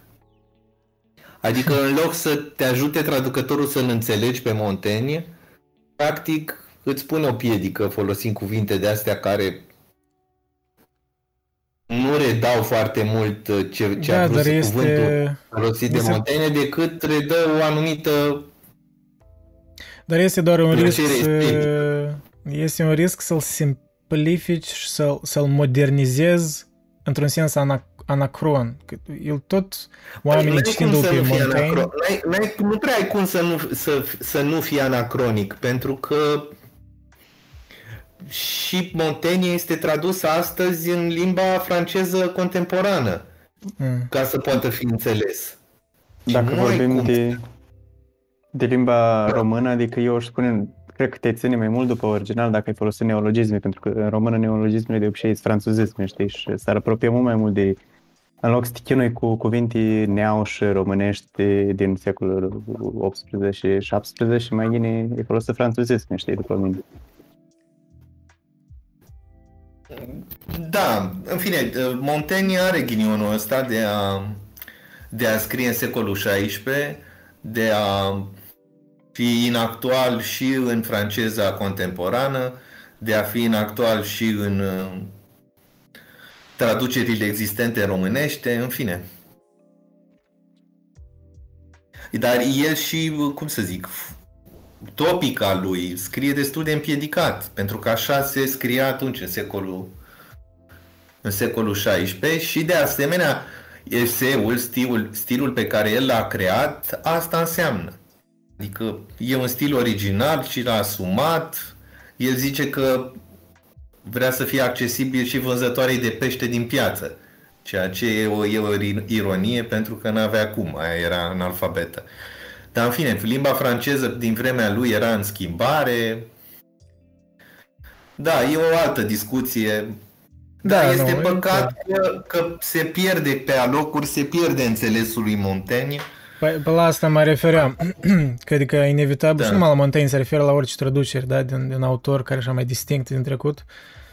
Că da, tu vrei să-l adaptezi ca oamenii să-l înțeleagă acum, dar în același timp uh, îi creezi un alt sens adițional. Nu știu, poate e nevoie de asta, dar... De că este ceva parcă Da, tragic dacă există în, anumit- la mijlocul Dacă acestei există acțiuni. anumite note explicative, ceea ce în actuala variantă nu există, varianta de la Humanitas nu are Da. note explicative, uh, dacă folosești astfel de note explicative, îl poți ajuta pe cititor să înțeleagă. E, Asta eu așa Și mă oricum, simțeam eu- când uh, citeam uh, Shakespeare în originală. Acolo jumătate de citit, pur și simplu, note explicative trebuie să intri în dicționar și să... Că cititul e total diferit. Să-l citești în original chiar era super dificil. Cel puțin pentru mine. Era o muncă Da, și aparte să-l presupun- descifrezi. De asemenea, lectura lui Montaigne este dificil de înțeles. Adică și tu când citești, observi că Mm, așa. Este destul de- uh, este destul de greu de înțeles când îl asculți. Că trebuie să te concentrezi puțin pe, pe, da, dar pe nici pe, de, propoziție, să o reiei. nici, nici pe departe nu e cel mai dificil. Adică îmi pare destul de accesibil personal. De exemplu, Kierkegaard Da. e mult mai întortocheat și mai dificil. Uh, nu știu Acum dacă- depinde ce traducere ei. Da, aproape orice traducere la Kierkegaard e, e dificil. Cred El că iar orice chiar, traducere, greu, greu. Da. Kierkegaard, Adică, chiar e... În fine, hai să trecem peste asta. Uh, mă gândesc care părți mai mult să ne concentrăm. că Mai sunt încă vreo 10 pagini, dar... uh, De fapt, aici erau niște gânduri interesante. Nimeni trezit nu se întoarce la viață, da? Citat de la Lucrețiu. Acest gând nu mi încurunta fruntea mai mult decât un altul. Uh, Dar e cu neputință să nu simțim la început înțepătura unor atare închipuiri. Numai că tot învârtindu-le și rumegându-le, până la urmă le îmblânzim, firește. Uh, Dragoș, poți să spun să, să pui mute când nu vorbești? La tine este un zgomot uh, și un fel de white noise. Ok, mersi. Numai că tot învârtindu-le și remăgându-le, până la urmă le îmblânzim, uh, firește. Asta și aici am inclus un citat de la Spinoza, pentru că mi-am amintit de Spinoza. Citatul ăla care l-am utilizat și în video-ul ăla despre Kierkegaard. Spinoza vorbea despre chestia asta cât 100 de ani mai târziu, da? Decât Montaigne. O pasiune încetează să mai fie o pasiune atunci când cineva a format o idee clară și distinctă despre ea. Asta spunea Spinoza. Și cumva e ceva similar cu ce spune aici Montaigne. Că rumegându-le, învârtindu-le, până la urmă le îmblânzim firește. Cam asta e poate contraargumentul către tine, Eric, dacă îmi spuneai că poate ignoranța, să ignori asta e mai bine. Uh, nu știu, eu nu văd asta either or, adică o văd, trebuie să încerci să găsești un echilibru și echilibrul ăsta poate individual pentru fiecare om, pentru că în dependență de cât de paranoic ești, de cât de sensibil, pentru unii oameni chiar poate n-ar fi util să gândească la moarte atât de mult, da? Unora poate i-ar fi util. Nu, până la urmă, și rost mai are să filozofăm dacă rămânem centriști, știi? Dat farmecul în a, în a Ah. duce la extremă. Farmicul, da, dar... Da, nu, ai dreptate, e mai interesant să argumentezi când ești din părți opuse, dar uh, din practica din viață, de multe ori, nu știu, cel eu personal mă găsesc în momente când sunt mai centrist. Dar înțeleg, că de dragul dezbaterii e mai interesant să fii pe părți opuse. Hai să trecem peste câteva paragrafe. Pagina 81. Nimic nu trebuie plănuit cu bătaie prea lungă și nici cu acea dorință pătimașă de a-l vedea încheiat. Suntem născuți să fim vrednici, citându-l pe Ovidius, când voi muri să mă sting în timp ce îmi fac treaba. Doresc și eu să fim și să ne vedem mai departe de îndatoririle vieții, pe cât se poate, iar moarte să mă afle sădindu-mi verzele, dar fără să mă sinchisesc de ea, S- fără să-mi pasă de ea, da? Și încă mai puțin de grădina nerânduită încă. L-am văzut murind pe unul care în pragul morții se jăluia într-una că soarta curma firul cronicii, la care trudea la al 15-lea sau al 16-lea rege al nostru. Citându-l pe Lu- Lucrețiu, dar se feresc să adauge, nu te urmează în moarte dorul acestor plăceri, în pământ, nici de cum nu te apasă. Trebuie să ne lepădăm de asemenea răspândite și dăunătoare porniri, anume așa cum cimitirile noastre au fost așezate lângă biserici și în locurile cele mai umblate din oraș, pentru a face, spunea Licurg, ca oamenii de rând, femeile și copiii să nu se mai sperie la vederea unui mort, iar priveliștea necontenită de o seminte, morminte și alaiuri de mormântare să ne amintească de condiția noastră. Deci el cite- citează pe um, Silius Italicus, un poet roman. Într-adevăr, odinioară era obiceiul să se înveselească banchetele cu măceluri și să se amestece ospețile cu crudele spectacole ale luptătorilor cu sabia, care adesea cădeau chiar peste pahare, răspândindu-și din belșug sângele pe mese. Da, ăsta e, mă rog, e catarsisul, da? Așa îl interpretez eu despre care Aristotel vorbea, da? În poetică. Că iar priveliște necontenită de o seminte, mărminte și alaiuri de mormântare să ne amintească de condiția noastră. De ce noi, nu știu, privim uh, filmuri despre război, despre ucideri și mai departe. Și așa cum egiptenii, după ospețele lor, înfățișau mesenilor dita mai chipul morții adus de unul care le striga Bea și te veselește, că așa vei arăta și tu când vei muri. La fel m-am deprins și eu să am mereu moartea nu doar în gând, ci și pe buze. Și de nimic nu sunt mai bucuros să aflu decât de moartea oamenilor. Nici așa. Țil de morbid. Uh, ce vorbe, ce înfățișare și ce purtare au avut în acel ceas. Și tot așa de locurile cu pricina din cronici, pe care le cercetez cu multă luare aminte. Vădit este din tot ce pun în pildele mele că am o înclinație aparte în această privință. Dacă aș fi un făcător de cărți, aș face un glosar cu feluritele chipuri de a muri. Cine i-ar învăța pe oameni să moară, i-ar învăța și să trăiască? Un glosar cu feluritele chipuri de a muri. Dicearh a făcut o asemenea carte, dar cu un scop diferit, mai puțin folositor. Mi se va spune că realitatea morții întrece în așa măsură închipuirea încât de dând piept cu ea, orice asalt, oricât de viguros, lovește în gol. Zic că cine ce-o vrea, a ne gândi la moartea dinainte oferă negreșit un mare avantaj.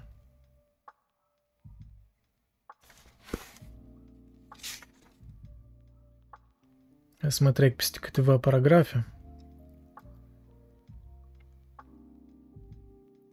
Și îl citează pe Horațiu. Și nici tiranul crunt la față nu pot să-l clatine, nici austrul, navalnic dom ce tulbură hadrie, nici Jupiter cu mâna de trăsnet grea.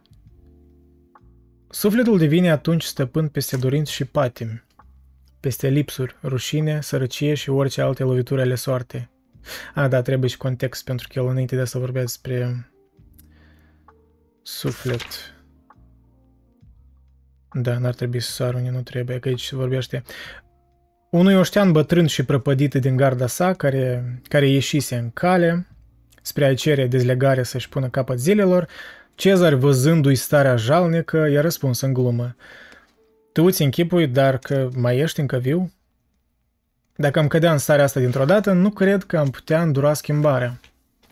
Natura însă, ducându-ne de mână pe un coborâș lin, pe nesimțite, puțin câte puțin, din treaptă în treaptă, ne rostogolește în nefericită stare și ne deprinde cu ea.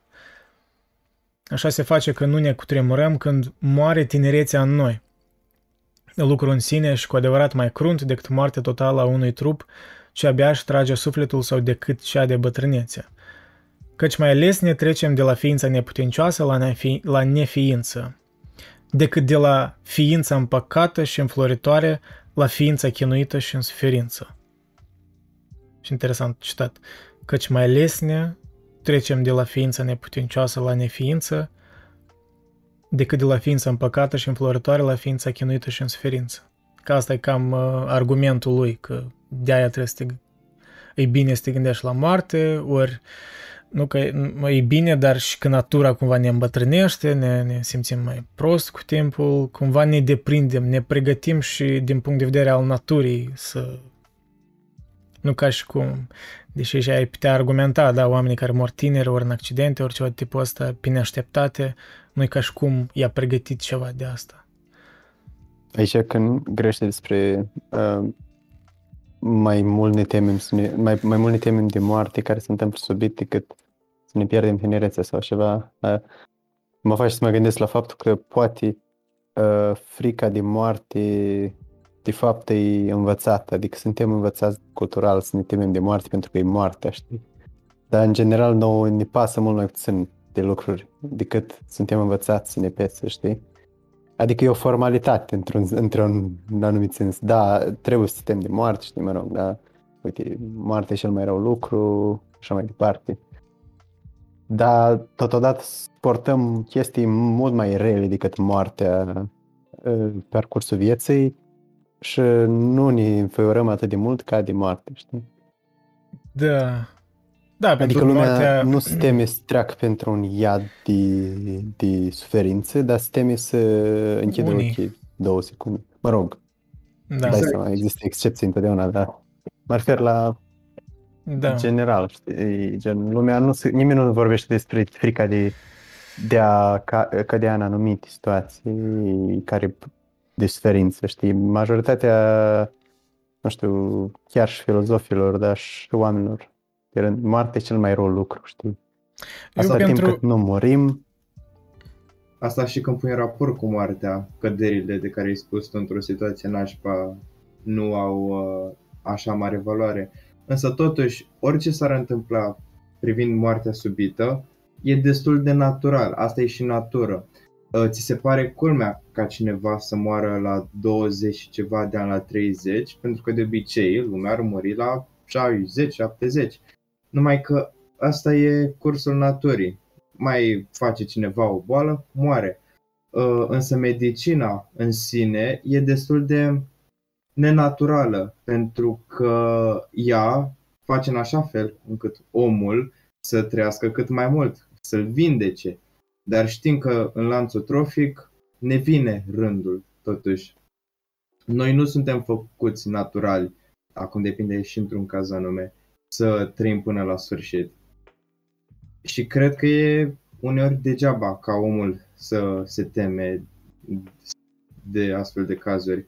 Uh, oricum, și temerea aceasta este totuși destul de naturală. Nu poți spune că nu poți râ- râde de cineva anume pentru că se teme de moarte, pentru că e normal să te temi.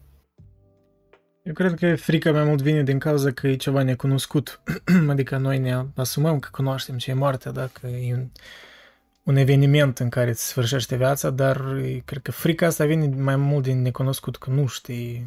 Eu cred că mulți creștini care, sincer, sunt creștini, poate au dubii de fapt ce e după viață. Da, noi știm efectul morții. Da, cred că e tare necesară distinția între moarte și murire, adică Mm. între procesul de a muri și uh, starea de moarte, știi? Distinția asta pe care o face și Epicur. de- Moartea nu e nimic pentru noi, pentru că starea morții nu e nimic pentru noi, dar, mă rog, normal, procesul de moarte poate să fie dureros, știi? Mă rog, Da. pur și simplu spun că e importantă distinția, știi, de făcut. Da, Da. nu, distinția e importantă. Eu cred că Montaigne se referă la moarte, anume la starea care sfârșește viața, adică numai decât la procesul de a muri. Că asta poate ar fi prea fizicalist, uh, nu știu, o să s-ar, s-ar mlăștini în detalii, poate prea mult, că el așa vorbește mai general asupra stării ori evenimentului de moarte. Dar chestia cu prelungirea vieții, eu țin minte, ascultasem un mang debate uh, că acum îți găsise, da, savanții au găsit o genă anumită din genomul uman care cumva o văd mai mult responsabilă pentru îmbătrânire, da? Una care care cauzează celulele din aproape toate celulele din corp să se îmbătrânească, să degradeze.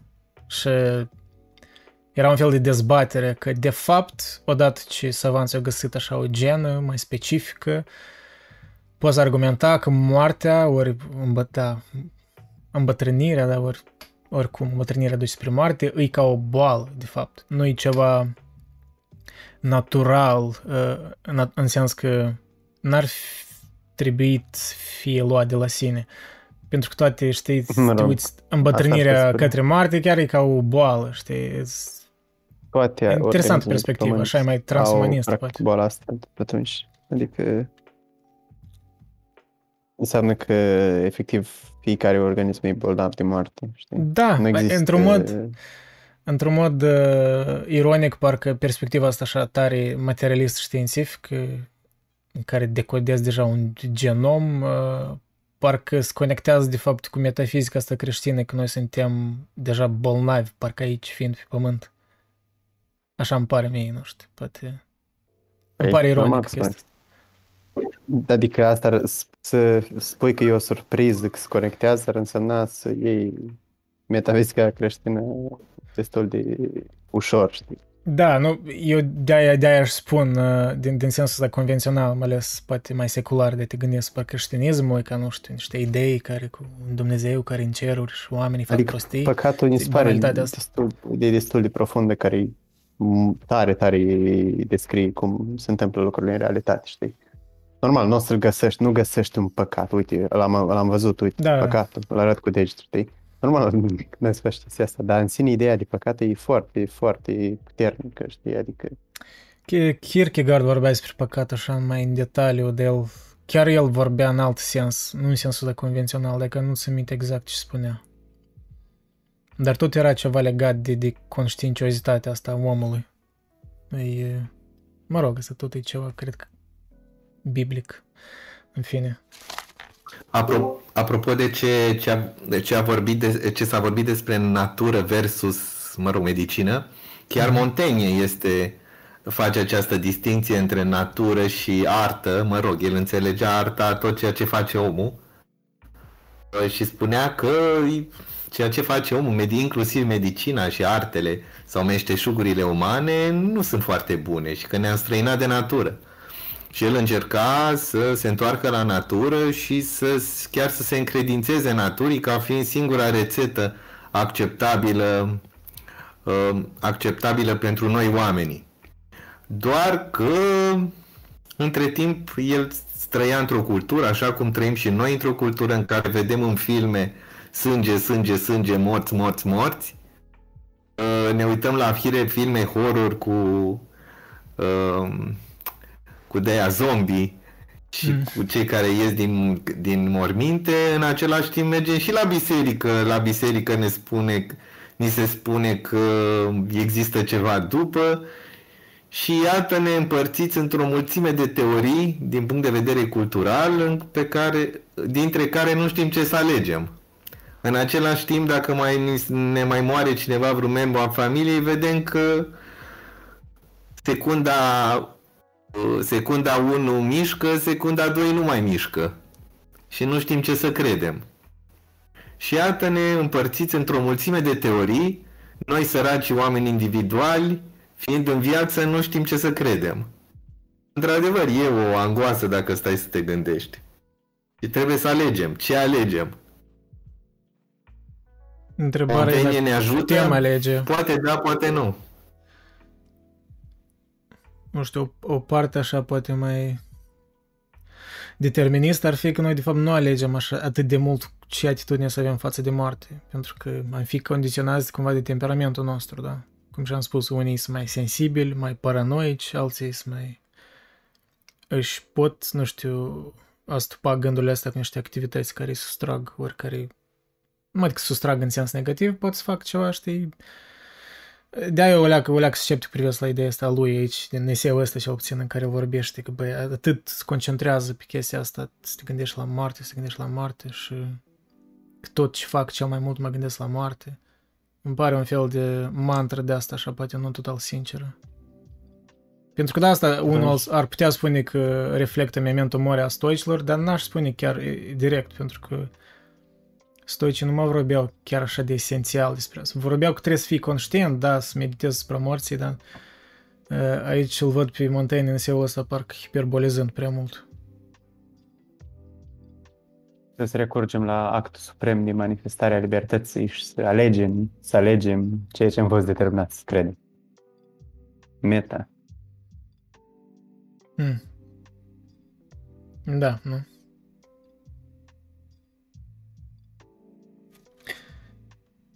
Trupul încovoiat și plecat poartă mai greu povară, la fel și sufletul nostru care trebuie îndreptat și călit împotriva asaltului acestui dușman. Căci așa cum sufletul lui nu e cu putință să-și afle odihnă câtă vreme se teme de acest dușman, tot așa, dacă îl înfruntă hotărât, se poate lăuda cu un lucru ce depășește oarecum condiția omenească, anume că neliniștea, zbucimul și frica, ba chiar și cel mai neînsemnat neajuns, nu-și mai pot afla sălași în sine. Și aici îl citează pe Horațiu, aici deja e clar măcar contextul. Și nici tiranul crunt la față nu pot să-l clatine, nici austrul, navalnic domn ce tulbură Hadria, nici Jupiter cu mânei de trăsnet grea. Mă rog, Jupiter e unul din uh, zeii ăștia romani. Sufletul devine atunci stăpân peste dorinți și patim, peste lipsuri, rușine, sărăcie și orice alte lovituri ale soartei. Așa e un fel de platonism, parcă aici, ideea asta tripartită a, a sufletului. Că sufletul trebuie să fie ghidat de rațiune până la urmă, da? De logos. La partea asta se referă, cred că Montaigne. Poate numai decât... El nu prea vorbește despre Platon, dar cumva implicit, subînțeles. Să dobândim acest avantaj dacă putem, căci în el se află adevărata și de plină libertate care ne îngăduie să dăm cu tifla silniciilor și nedreptății și să ne batem joc de temniți și cătușe. Citându-l pe Horațiu, în cătușe te voi ține străjuit, când voi dori, zeul însuși mă dezleagă. Vrea să spună voi muri, căci hotar la toate în urmă pune moartea într-o zi. Religia noastră n-a avut în om temei mai sigur decât desprețuirea vieții. Nu doar enunțurile rațiunii ne îndeamnă către ea, căci de ce ne-am teme să pierdem un lucru care, odată pierdut, nu poate fi regretat? Neagut, uh, bine spus. Dar totodată, de vreme ce ne amenință atâtea chipuri de a muri, nu-i oare mult mai rău să ne temem de toate în loc să înfruntăm unul singur? Ce ne pasă când va fi să fie, de vreme ce de neocolit? Celui care îi spunea cei 30 de tiranți te-au osândit la moarte, Socrate i-a răspuns, și natura pe ei. Ce ne ghiobie să ne zbuciumăm, tocmai când suntem pe cale să scăpăm de orice zbucium. Așa cum nașterea noastră a pricinuit nașterea tuturor celor ce sunt, tot așa moartea noastră va însemna moarte tuturor. Deci am notat când citisem prima dată, parcă e un solipsism așa în gândirea asta, nu știu cum, sunt dreaptă spre solipsism. Eu înțeleg că el poate așa metaforic spune asta, dar oricum. Drept care la fel de mare e nebunia de a ne plânge că de acum într-o sută de ani nu vom mai fi în viață, ca și de a ne plânge că acum o sută încă nu eram. Moartea este izvorul unei alte vieți, de aceea plânsăm și plătităm ca să intrăm în cea de față. De aceea lepădată în vechiul nostru înveliș intrând în ea. Nimic din ce există doar odată nu poate fi pricina de durere. E oare chipzuit să ne temem atâta vreme de un lucru menit să dăinuie așa puțină vreme? Viața lungă și viața scurtă devin tot una în fața morții. Căci lungimea și scurtimea nu țin de lucrurile care nu mai sunt.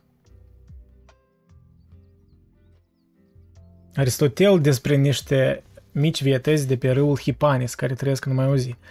Cea care moare la 8 dimineața, moare tânără. Cea care moare seara la 5, moare de bătrânețe. Cine n-ar râde să vadă puse în balanță fericirea sau nefericirea unei atari dăinuiri de o clipă? A cântări multul și puținul în dăinuirea noastră, când o asemuim cu veșnicie sau cu dăinuirea munților, a râurilor, a stelelor, a copacilor, ba chiar și a anumitor animale, nu mai puțin ridicol. Da, eu cred că, nu știu, e...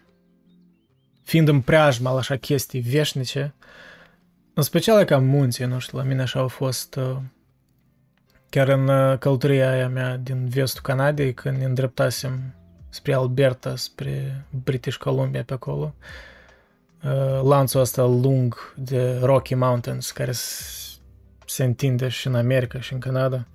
E un lanț, îmi pare că e unul din cele mai lungi lanțuri de munți din lume. Și da, era chiar... Des mă gândeam chiar așa în mod așa spontan la moarte, pentru că vezi munții aia care au stat acolo și e un om mic pe lângă ele, că asta tot interesant, că dependență în ce context, în ce loc fizic ești, ai percepție diferită față de moarte. Da? Vrei, nu vrei, te duci, nu știu, vezi un cimitir pe drum când mergi și te gândești la moarte. E normal. Adică. De-aia poate unii ar spune că, bate, nu e necesar să te gândești atât la moarte, că atunci și așa sunt în natură evenimente ori locuri care natural te fac să te gândești la moarte. Adică asta cumva este o artificialitate, poate în memento mori asta, dacă îl duci la extremă, să te gândești mereu la moarte. Pentru ce? Dacă și așa viața ți amintește de moarte. Asta ar fi poate un contraargument la Montaigne. Nu prea percep acest, nu e bine să Adică dacă îți vine natural să faci asta, oh. Da, nu, asta e clar, dar vezi că Montaigne cumva sugerează că ar trebui conștient, nu numai Montaigne, dar stoici tot, dacă conștient ar trebui să, să te meditezi asupra să te gândești. Da, eu, acum... Eu, per general, sunt de acord cu asta, da, exemplu, asta e o mantră de a stoicilor care, care cred că e mai interesantă de la stoici din tot ce spun stoici, dar există normal un pericol să te Adică, nu știu, cumva exagerând, tu denaturezi parcă această stare, știi? Da, acum depinde și cu ce... Da, cred că merge și cu orice scop, habar n-am. Uh, depinde și de ce scop anume, dacă te gândești la moarte uh, cu gândul de a-ți ușura viața, nu știu, poate ok. Dar dacă te gândești mult la moarte ca să știi ce este moartea, nu cred că este uh, un itinerariu bun ca să afli. În sensul că spunea Iliade, mm. sunt anumite adevăruri pe care le afli, care îți vin în suflet, fără să-ți dai seama, fără să te fi chinuit cumva anume să ajungi la ele. Da, îți vin spontan, din, din, nu știu, subconștient, ce ar mai fi. Nu, nu vei afla ce este moartea pentru că ai văzut că cineva apropiat ți-a murit lângă tine, ci pur și simplu va veni când nu te aștepți. Uite, cum spuneai tu, treci la un peisaj muntos, știi? Și te gândești, mamă, ce revelație o să am acum când în acest peisaj. Măi, nu este chiar așa, adică probabil când te vei duce la magazin a doua sută de mii oară ca să-ți iei o pâine, poate atunci vei afla ce este iubirea, ce este moartea, ce este dreptatea pentru tine. Da, dar asta e, e un fel de... Aici nu văd mare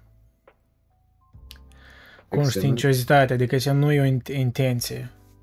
Da, Cam la asta și argumentam și eu, că poate denaturezi cumva stările astea dacă ești prea conștient asupra lor.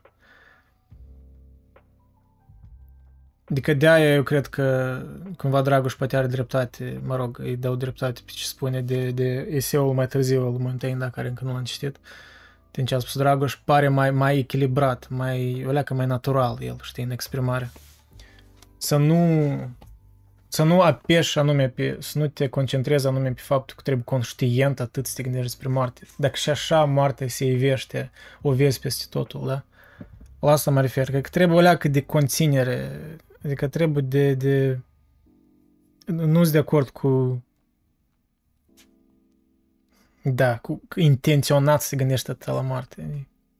Și până la urmă și cele mai frumoase chestii sau cele mai urâte chestii din viață au venit pe cale conștientă? Uf, ai spus așa o declarație generală că nici nu știu ce să cred despre ai... nu știu, când nu știu. te-ai gândit Depinde. trei ani înainte ca să ajungi să iubești o fată la, deodată, știi? Nu ai făcut asta. Ai venit deodată această simpatie. Păi Despre? da, cum? La asta și mă refer, că poate așa și cu gândirea asupra morții. Poate el numai că știi cumva reacționează la ideea asta convențională, adică deprinderea normală a oamenilor de a nu se gândi la moarte, intenționat, că evită gândurile la moarte și da, noi fiecare cunoaștem așa oameni, da? poate de aia el așa, el cumva, similar parcă cu Nietzsche, nu când de tema de care vorbim, dar Nietzsche tot e că vorbea despre uh, Uh, despre zeu, zeu Dionisian, da? Despre spiritul Dionisian, că trebuie să ne reîntoarcem la instincte, la, mă rog, la pasiune, pentru că, nu pentru că el era atât de mult pentru asta, dar pentru că voia să recalibreze, parcă, balansa asta, să fie mai balansat, uh, mă rog, cultura din timpurile lui. Așa și Montaigne poate vedea că dacă oamenii atât evită moartea, mai ales când moartea e în fața lor, da, când el trăia într-un uh, tumult politic, uh, atunci... Uh... Uh, Scuze, separatismul uh, se unii acolo. spun că prima, această primă carte uh, a lui Montaigne, el voia să o facă mai filozofică sau să arate uh, cât de deștept e el, în ghilimele. Mm, mm, da. Pentru un, da, și să convingă, să convingă pe rege că el are îndeajuns de multe cunoștințe și vede așa de înțelept lucrurile încât să-l facă diplomat. Par, ă, da, și să-l Mm, facă un, ă, da. să fie ambasador undeva. E o teorie. Doar că așa mi se, mie mi se pare că toate aceste toate aceste idei pe care le, le cam notează aici în devălmășie, ă, fără, fără vreun plan, Uh, după aceea, uh, după aia o să, ve- o să vezi că urmează, urmează foarte multe citate, deci o aglomerație de citate. Cred că le adună pe toate pe tema morții ca să, eu văd mai mult ca să, își râd, să râdă de ele. Adică le adună și puțin ironic. În același timp păstrând în ceea ce îl privește pe el o anumită angoasă în fața morții. Dar ce aș put, ce aș, cu felul cum văd lucrurile eu și, cum a, și, unde, și ce aș vrea să spun este că există o diferență între ideea de moarte și conceptul de moarte pe care îl tot discutăm noi de o oră și ceva și despre care vorbește Montaigne în acest capitol și moartea ca atare, adică moartea mea, a ta, a lui X și a lui Y, care este un fapt și este ceva diferit de ideea și de concepția pe care o avem noi. Adică acum noi facem niște exerciții intelectuale pe marginea unei idei. Dar uh, atunci când vom muri fiecare, vom trece Da, dar Nu, nu, cum nu, zicea, nu- înțelegi, nu poți evita asta. Normal că vorbim de idei, dar oricum vorbim de idei gândindu-ne la starea care am avea, măcar în teorie. Adică nu poți, evi- nu poți eh, scăpa de da, ne- neajunsul ăsta, parcă. Clar că noi nu... Da, e un exercițiu de, gând, de, e un exercițiu de gândire frumos, interesant și lăudabil. Da. Dar uh, este ceva diferit de ceea ce o să se, de ceea ce o să se întâmple când o să murim propriu-zis. Da, dar Și eu ma- cred că asta e mai este- subînțeles, adică nu cred că asta e, e ceva Păi, surprinzător. Păi, mm, nu e chiar subînțeles, pentru că nu noi spunem că căutăm, căutăm o noțiune sau căutăm să ne apropiem de noțiunea adevărată despre moarte, pe care nu cred că o vom găsi vreodată, ci pentru că e moștenită cultural, nu? Dacă suntem creștini, folosim moartea creștină, dacă suntem filozofi, povestim despre moartea filozofică, dacă suntem uh, montenieni, suntem ironici și le înșirăm pe toate. Nu știu cum e mai bine. De pildă ce ziceam, ce ziceam eu de afirmația mai târzie a lui Montaigne, cred că se leagă mai mult despre experiența morții lui, pe care o găsește la cei care nu se gândesc la moarte, decât la, la această înșiruire din capitolul acesta de idei preluate de la mai mulți. Da. În fine, cred că ar fi interesant să povestim și noi ce credem despre, adică ce crezi tu, Andrei, ce cred ceilalți, ce cred despre moarte într-adevăr. Adică există o temere, avem o concepție, credem în viața de după moarte, credem că totul se sfârșește atunci eu de fapt am vrut să ating anumite teme din altă perspectivă, în sens că et aici chiar Montaigne nu prea am menționat de asta, dar eu văd moartea tare diferit când vine vorba de moartea mea sau moartea altcuiva, înțelegi? Asta e total diferit pentru mine, pentru că, mai ales dacă e un om apropiat. Dacă el moare, eu cumva o să sufăr, o să sufer consecințele. Și altfel o să privesc la moarte. Pentru că voi fi încă în viață fiind conștient de moartea unui om apropiat și voi trăi cumva consecințele. Adică starea aia a morții, care pentru el poate a fost un eveniment, care i-a sfârșit viața, ea, starea aia parcă s-a integrat în viața mea, în percepția mea de viață și poate și mi-a umbrit-o, ori poate ne-a îmbunătățit-o, depinde, dar de obicei îți umbrește viața, pe un timp cel puțin. Și de aia tot vorba asta de moartea ta, da, într-adevăr, poate asta e prea teoretic pentru că Da, noi nu mai putem idei să avem despre asta, de că când vorbim de moartea altora apropiați, e cu totul altceva o văd. E mult mai dureros o percep într-un mod natural, pentru că știu că voi trăi consecințele emoționale ale acelei morți, da, a unuia, a altuia. Dar moartea mea, ce crezi despre moartea mea? Nu știu, adică sunt agnostic și de-aia nu știu. Există Dumnezeu, nu există, cel puțin la moment, și nu pot să mă gândesc, deci nu-mi place nici ideea materialistă că asta e atâta tot, vom, vom dispărea, ori că cum să te gândești la o viață veșnică după, să tot îmi pare de neconceput, adică trebuie pur și simplu să alegi să crezi în asta, nu poți să te convingi de asta, deși depinde deja, poate eu așa privesc la asta, nu știu cum voi. Eu cred că e punct și gata. Adică Adică moartea e punct. trăiesc până, până cândva, când nu o să mai trăiesc și gata, punct. Adică, Depinde de mine cum adică după viață va fi ceea ce a fost înainte să te naști, adică nimic. A fost eternitate de Da, adică o să lipsă de fie o conștiință. bucată de carne băgată în pământ. Mă rog, din păcate am un cavou unde probabil că voi fi... Deci voi ajunge tot într-un, într-un ciment. În fine, dar deja nu mă mai interesează, adică Mm. e punct și asta e. De apropo, știi de... Fără nicio teamă, fără nicio teamă și fără nicio angoasă. Uh, Am oarecare, spe- am, am, am oarecare temere față de suferință. Adică Da, da, da.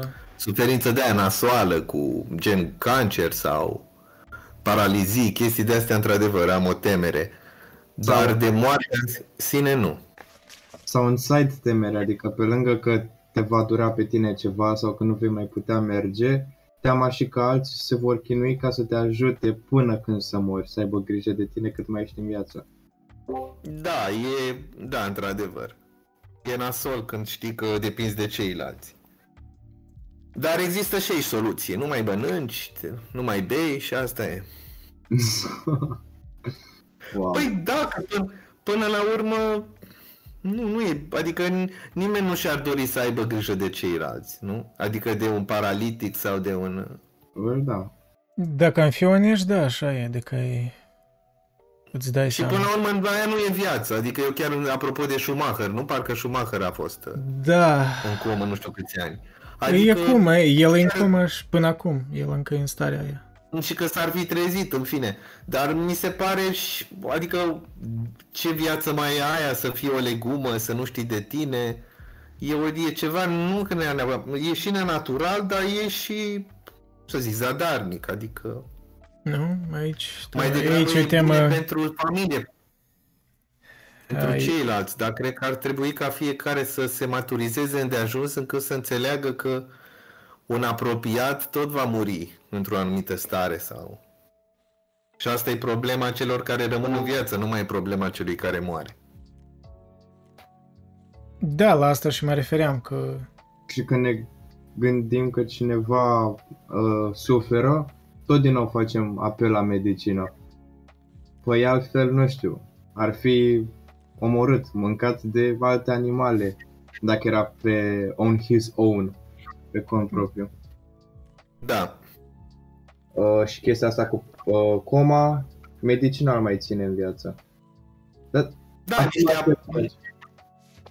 niște aparate, dar gândește-te că și medicamentele acum care sunt pentru bătrâni, îi ține pe bătrâni în viață, într-o, dar într-o stare care practic, adică mă uit aici Vezi la că- mine în bloc, uh, Dragoș a atins o temă așa mai sensibilă pentru mulți oameni, da? Că și mulți, mulți ar Care? contrazice, ar spune. Nu că Care? ideea asta de, de când sfârșești viața, adică într-un mod artificial. Când pare că în Elveția e ilegal să, să faci moarte prin, cum se numește, eutanasiere sau, mă rog, prin drogare. ca Dar până la să- urmă e alegerea, e alegerea ta cât vrei să trăiești, mă gândesc.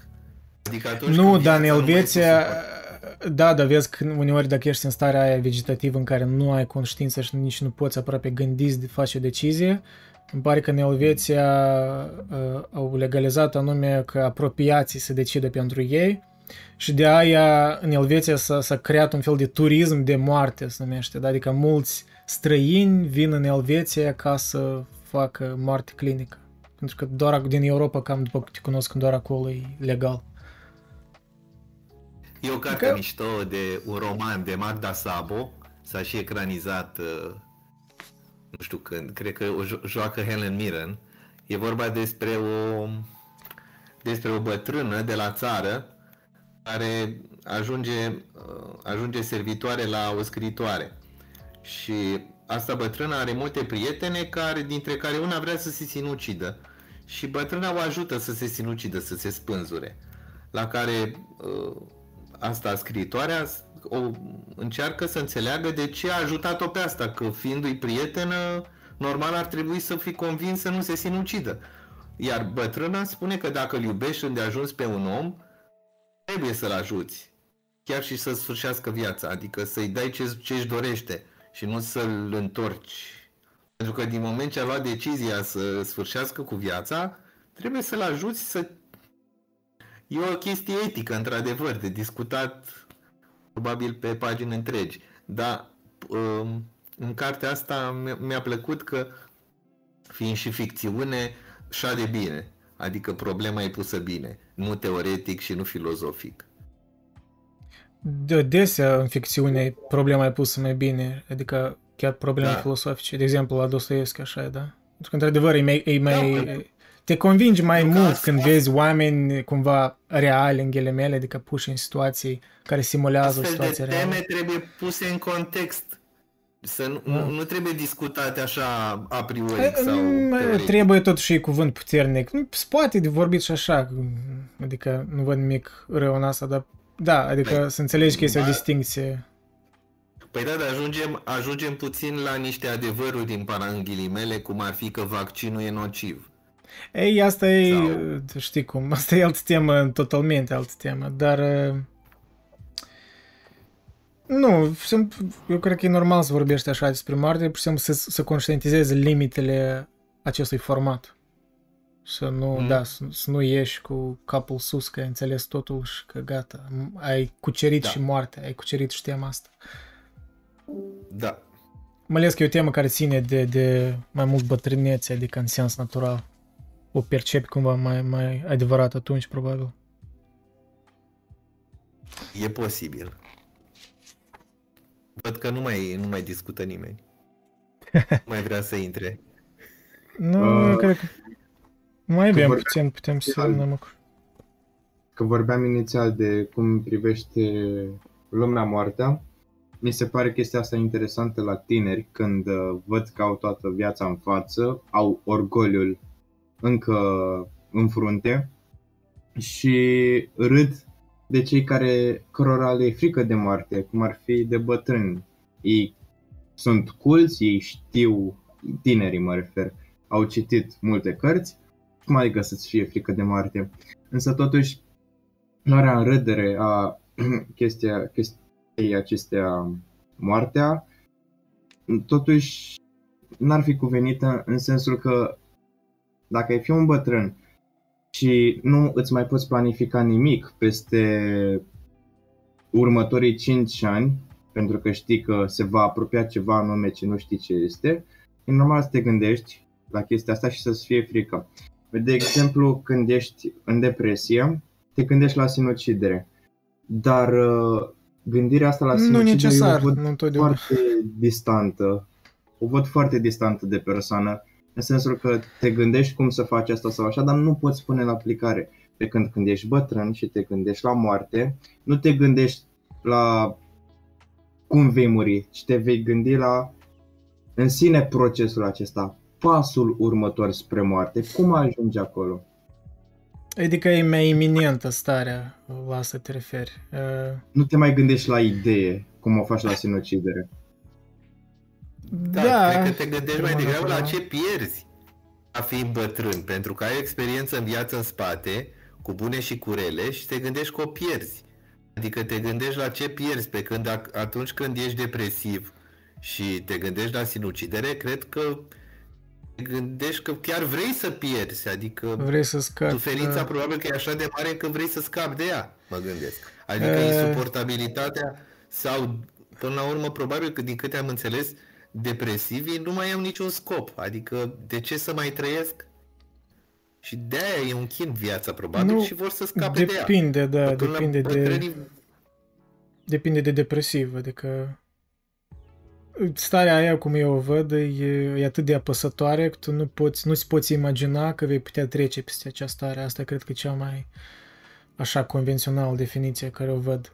Și de aia oamenii, mă rog, mulți aleg sinucidul pentru că văd asta cu alternativă la nu pot îndura starea aia.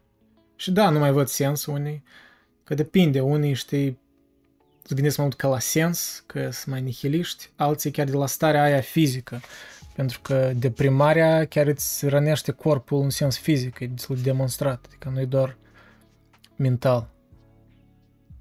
Dar așa, poate în sens mai puțin, mă rog, să îmbeselesc poate cumva tema, îmi amintesc de încă un stand-up al lui Louis C.K., uh, dar nu o să-l pun că iară să-mi bage copyright. El avea ăla de pe website ultima lui. Păi el începuse stand-up-ul cu ideea asta de sinucidere, dar așa, într-un... O ironiza cumva că if you have all these problems, I don't know, you're afraid the you're afraid of the disease, you're afraid ISIS is gonna kill you, just, just kill yourself, you're gonna solve all your problems. Mă rog, eu o parafrazez așa mai, mai prost, dar e destul de amuzant când el o spune. Și cred că e ok să, am, să, să ne râdem, da, să râdem de chestia asta în măsură, pentru că poate așa o îmblânzim, poate de asta... E, tu spui, Dragoș, că Montaigne ironizează, poate pe locuri, dar nu văd atât de mult ironizat, adică tot e o leacă mai serios, cel puțin eseul ăsta, dar aș fi vrut cumva poate să, să fie mai umoristic, poate fost chestia. Deși au fost, da, au fost în ele citate. Adică este, asta tot îmblânzește starea asta, că te gândești la partea amuzantă, că e adesea amuzant. Chiar, el are chiar niște paragrafe în care vorbește despre niște metode în care oamenii, unii oameni au murit. Uh, cum și-l găsesc. Nu știu sigur dacă am dreptate sau nu, dar asta nu contează. Uh, cred că partea mai tristă la subiect e atunci când vedem cu adevărat cum este procesul acesta al despărțirii într-o relație, a unei morți. Cred când ca să ne râdem de o chestie sau să nu ne rănească sentimental, o facem uitându-ne din exterior, adică ironizând. Da, Clar, nu, dacă da. un Da, roman este ți se o anumită evadare, cumva, este o lașitate în ironia asta, eu cred. Adică ironizând, tu te pretinzi că te distanț- distanțezi de starea asta, că ui, ești mai presus că ea și moartea, da, dar uite că fac mișto de ea, știi? Adică tot e, e o distanțare, ironia asta. De, de-aia spun că în limită să utilizez umorul, pentru că dacă doar râzi de asta, uh, iarăși o denaturezi. La fel cum și cred că conștiinciozitatea prea mare, adică intenționalitatea asta, că hai intenționat să mă gândesc mereu despre moarte, cum tot o denaturezi, pentru că ești așa e peste tot în prejurul tău, că e în prejurul tău, nu trebuie să forțezi asta prea mult. Dar altfel și cu ironie o văd, știi, dacă ironizezi prea mult, tot o denaturezi. Dacă scopul e să accepti moartea într-un mod mai natural, așa eu văd. Punându-te în situația aceasta. În, uh, vorbeam acum câteva zile, săptămâni, habar n-am, cu un prieten despre faptul că lui îi plăcea de o fată. Și i-am zis, băi, lasă-o în pace, nu, nu știu, nu mai vorbi cu ea dacă simți că te rănește. De, ușor, e ușor să spui aceste cuvinte, dar a, cred că ieri citeam o carte de Eliade despre nu în cer. Și mă puneam în situația aceea, trecând și eu prin niște evenimente de astea mai dureroase, și apoi mă gândeam și eu la ceea ce îi spuneam acestui băiat. Ia imaginează-ți, că ai și trecut prin chestia asta tu, cavalerist, uh, cum e să te rupi de o fată în relația asta, știi? Așa, deodată, când totul merge bine pentru tine, știi? E greu, e foarte greu, dar din exterior nu simți nimic. Nu te interesează. sau a, dacă acel uh, băiat se uită pe acest live sau va face chestia asta peste un an, doi, trei, uh, să știe că îmi pare rău. Uh, dacă te rup de acea fată, îmi pare rău, știu că doare.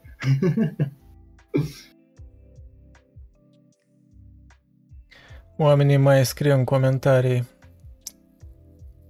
Domnul Sebastian, salut. Uh, Nimeni nu a trăit moartea, adică de la o ființă treci direct la neființă. E o chestie interesantă aici.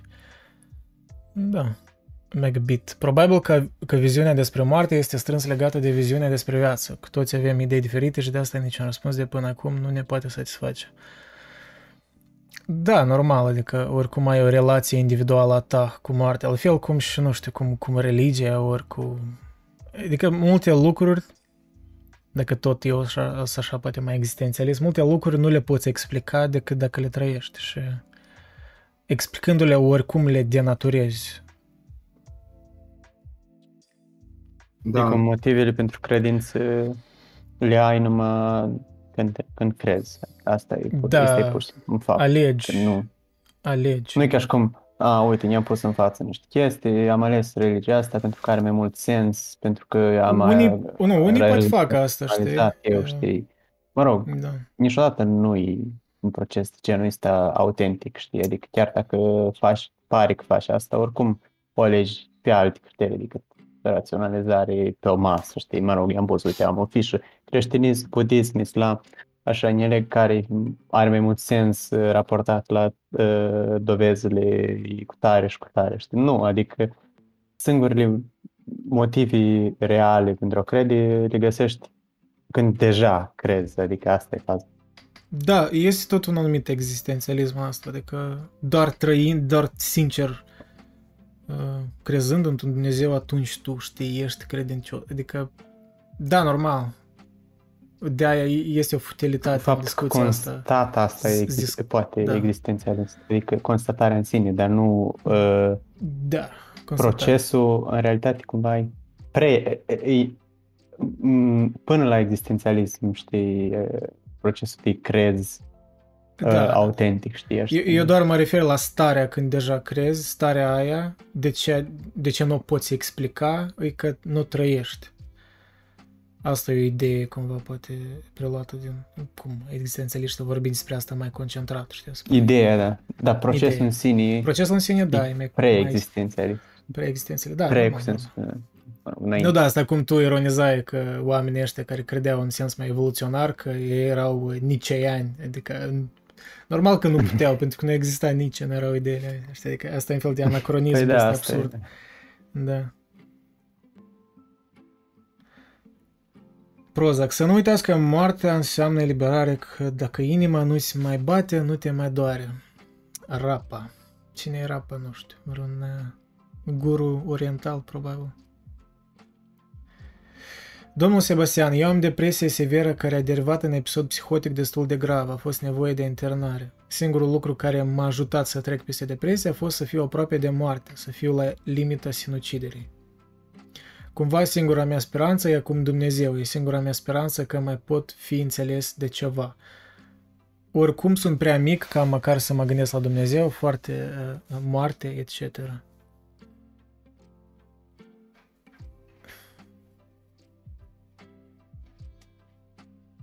Da, Avem și un om care da, a înțeles aici. da. E interesantă chestia asta că pentru că e una să vorbești despre moarte când ești într-o stare normală, eu mă gândesc, eu acum sunt într-o stare normală, dar nu sunt deprimat, nu... Și e alta când ești deprimat, ori, de exemplu, când ești bolnav, grav, ori ceva tipul ăsta. Poate atunci, într-un mod așa, poate da, creștin, tu simți uh, mai sincer starea aia.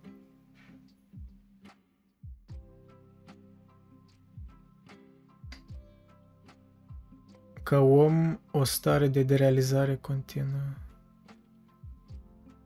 Nu? Ce să spun? Deci n-am ce adăuga, Sebastian, ai spus-o, cred că bine.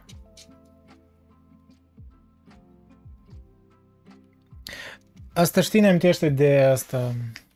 uh, De ce eu nu sunt de acord, știi, cu ideea asta, poate prea pozitivist, ori nu știu, o văd ignorantă când oamenii vorbesc că, băi, nu, te- nu te trebuie să gândești la sinucidere. Dacă îți vine să te gândești, știi? Uh, Este un catarsis în asta, adică Cioran ironiza pe seama asta, da? Că spunea că însuși gândul la sinucidere mă liniștește. Adică faptul că el are o, o evadare, dacă ceva, da? dacă cumva suferi atât de mult ori ești torturat, adică faptul că ai opțiunea asta te liniștește pe unii oameni. Înțeleg, sună parcă paradoxal, cum poate să te liniștească așa o posibilitate. Eu cred că ea are sens, știi, într-o anumită stare. Uh, De- De-aia e normal să discuți despre așa chestii, știi, adică și trebuie să eviți un gând care îi apar la mulți oameni, mai ales în timpurile noastre. Um, nu mai trebuie să menționez ratele de sinucidere pentru că sunt imens. Clar că una e gândul, alta e faptul. Cred că trebuie de delimitat. De-aia, mă rog, eu sunt mai mult pe partea lui Camus, că nu în sens că poate trebuie să-ți imaginezi, imaginezi pe Sisi fericit, pentru că altfel nu justifici viața, dar uh, în sens că ar trebui să încerci să nu o faci, chiar dacă ești în starea asta. Și clar că asta e un uh, ceva care ține de viața individuală a fiecare, deci nu există, nu cred că există o platitudine generală care poți vocifera și gata, e soluționată și pe asta, știi?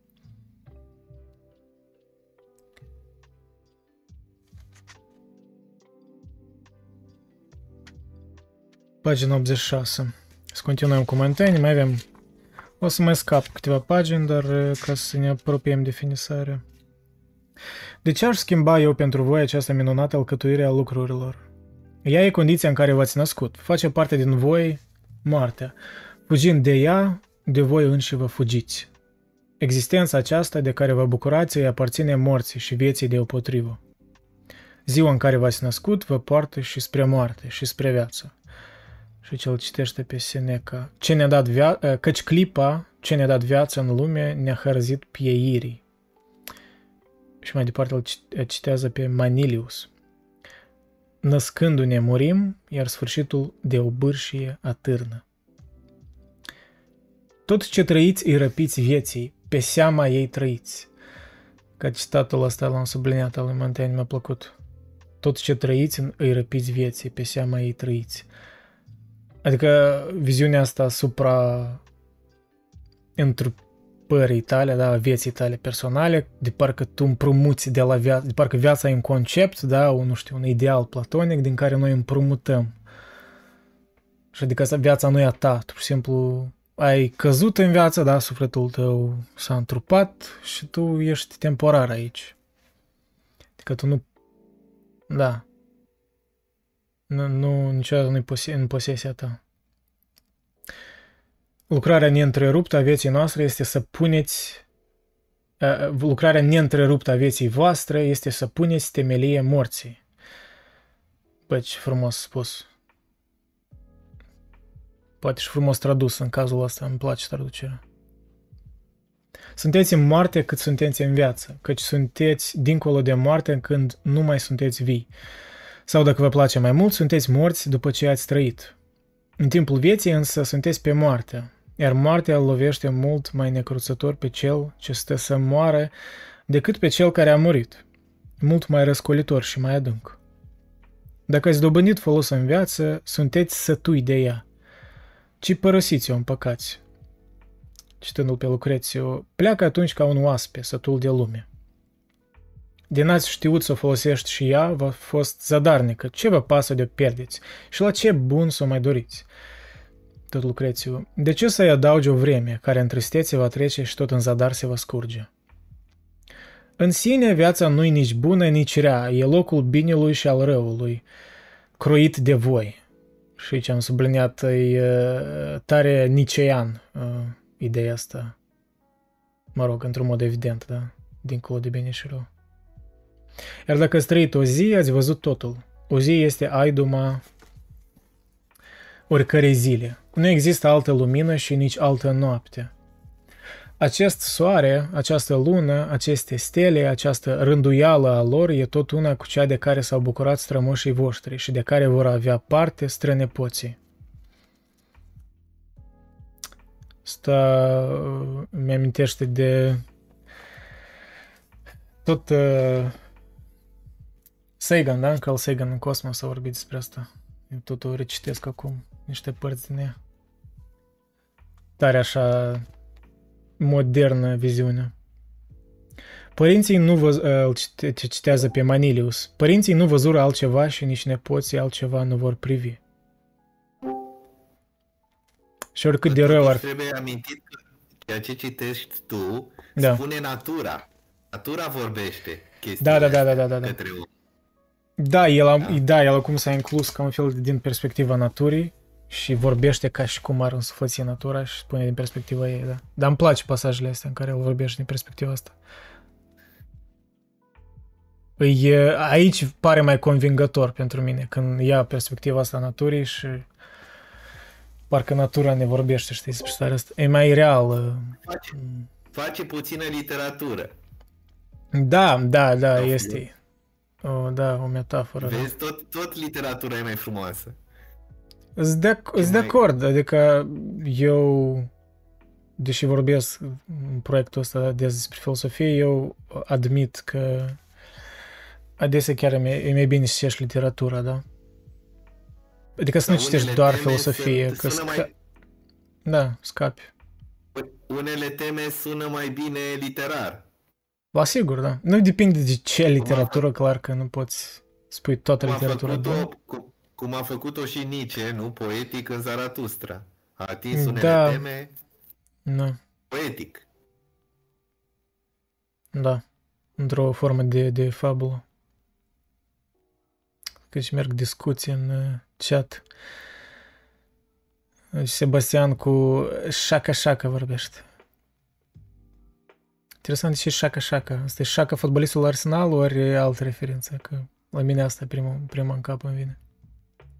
Citește pe Goga. Da, Octavian Goga. Poate e potrivit uh, să-l citești în așa stare când ești... uh, Dar să-l pre, să-l uh, presari puțin cu Cioran, pentru că Cioran e mai ironic, dar Goga totuși e așa e mai serios.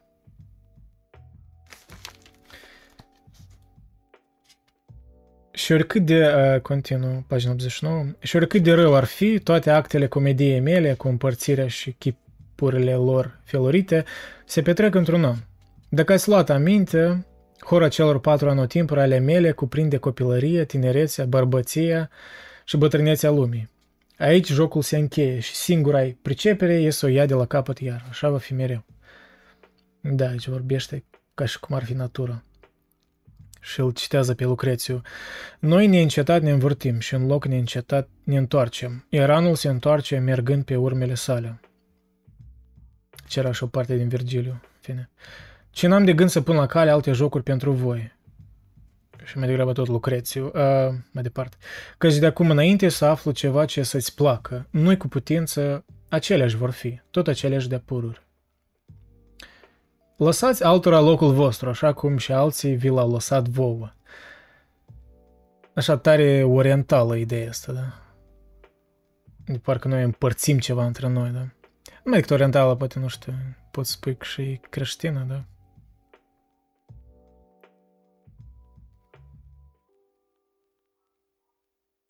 Egalitatea este miezul dreptei măsuri. Cine se poate plânge, cine se poate plânge că-i urgisit când toți sunt urgisiți? Puteți trăi așadar mult și bine. Nu veți scurta cu nimic timpul în care dat vă este să fiți mort. E în zadar. Fiveți în starea de care vă temeți tot atât cât ați fost, cât ați, cât, cât ați fi fost dacă mureați la țâță. Cităm pe Lucrețiu. Totuși, oricât am trăi, nu am putea cu nimic a restrânge. Timpul dat morții, nimic nu am putea să tăiem din acesta. Vă voi aduce eu în starea în care să nu mai aveți nemulțumiri de niciun fel. Tot Lucrețiu. În moarte de plină nu e un alt însuși, care în viață rămas să-și plângă a lui nimicirea.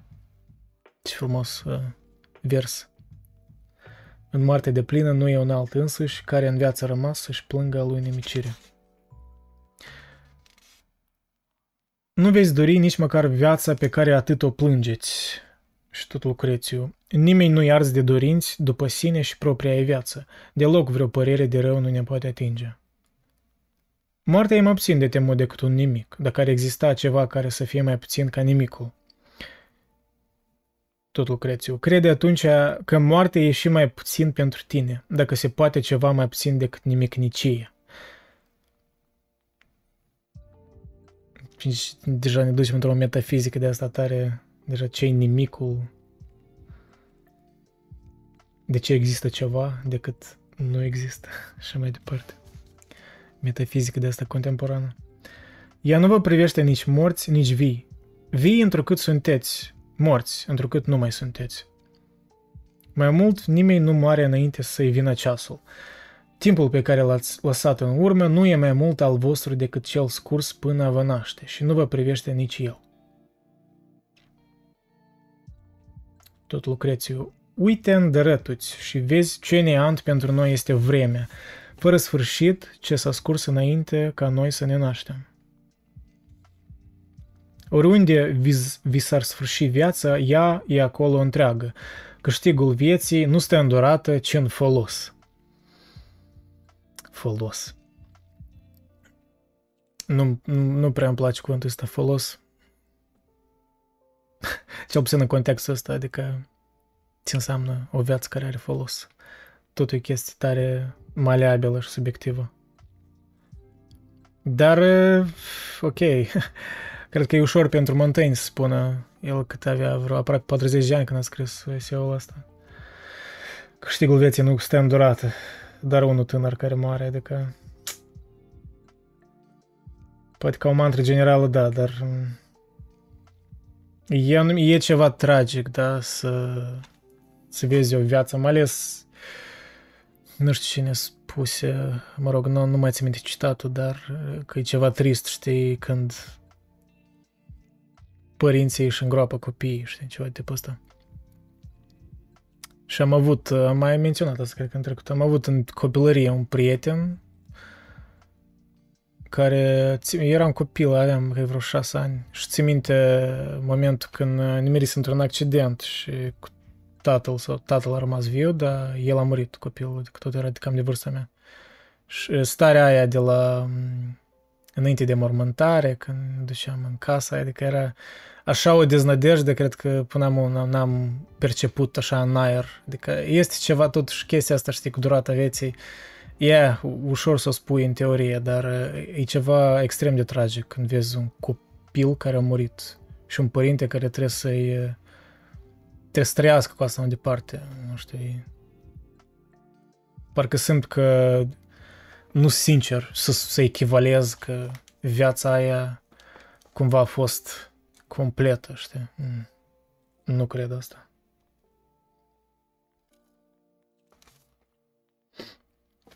Uh, Cărtărescu vorbește de unele chestii din viața lui în cartea Ochiul Căprea al dragostei noastre, că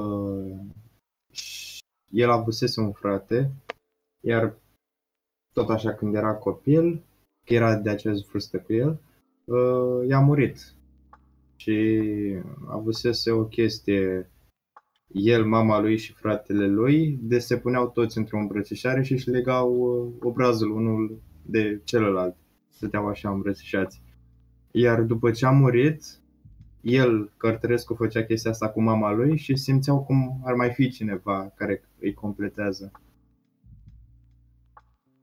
Hmm, ce istorie. La asta și mă refer că deja diferiți părinți reacționează diferit la așa o moarte a unui copil al lor, da? Dar pentru că pentru unii poate fi care se împacă cu asta, poate fi o prezență mai pozitivă, că oricum simți o prezență, da, a omului, dacă ai avut, a fost atât de drag pentru tine. Dar poate fi și apăsătoare, da? Că simți că... De-aia, într-adevăr, percepția asta îți schimbă radical uh, viziunea asupra uh, vieții, morții, da? Că e ușor în teorie să spui așa ca Montaigne, că toate viețile sunt la fel, că e cam nesincer, îmi pare. Da, adică eu nu vreau să fiu o persoană normală, vreau să fiu diferit de toți, dar totuși toată lumea în viața lor personală au uh, o viață destul de nebună și diferită în modul lor sau chiar și în modul tău de a vedea lucrurile în caz că ai vedea viața acelora. Dar desigur, fiind uh, privatizat de viața personală a multor oameni, mm, crezi chestia asta, că toată lumea ar fi normală. Dar nu cred că 80% din planetă a mers la muncă toată viața și după aia s-a pus și a, s-a culcat, a mâncat, din nou acea zi mâine și poi mâine și tot așa. Cred că, hai dacă nu toată lumea, măcar majoritatea are măcar o întâmplare interesantă. Vreau să, să, să citesc din original la Da, afirmație. citează. Cu că votre vie finis, el e, el e tut. Adică unde vi se sfârșește viața, acolo e ea toată. Adică aia e, cât trăiește fiecare.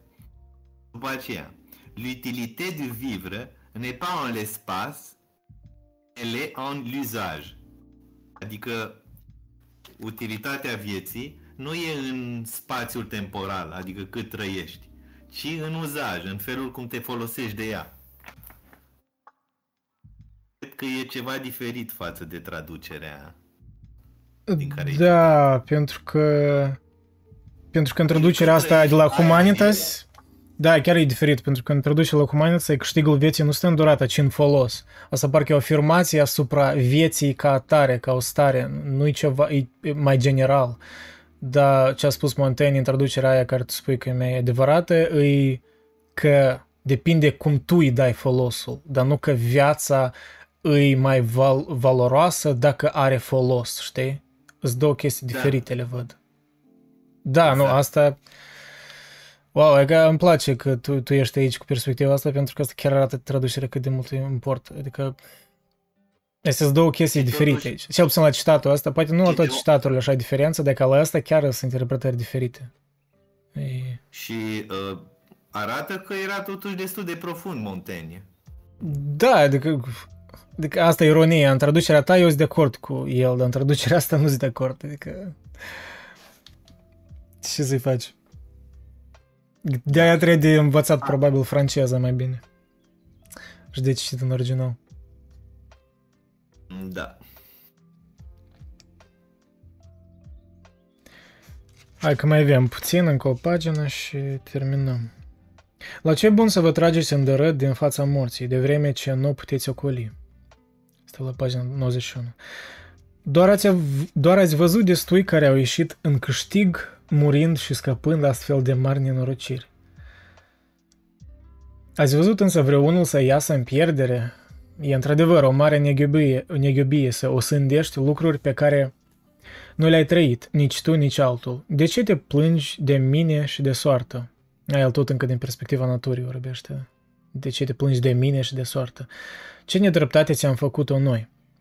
Ți-am făcut noi. E oare menirea ta să ne dirigi, diriguiești pe noi sau e a noastră să te diriguim pe tine?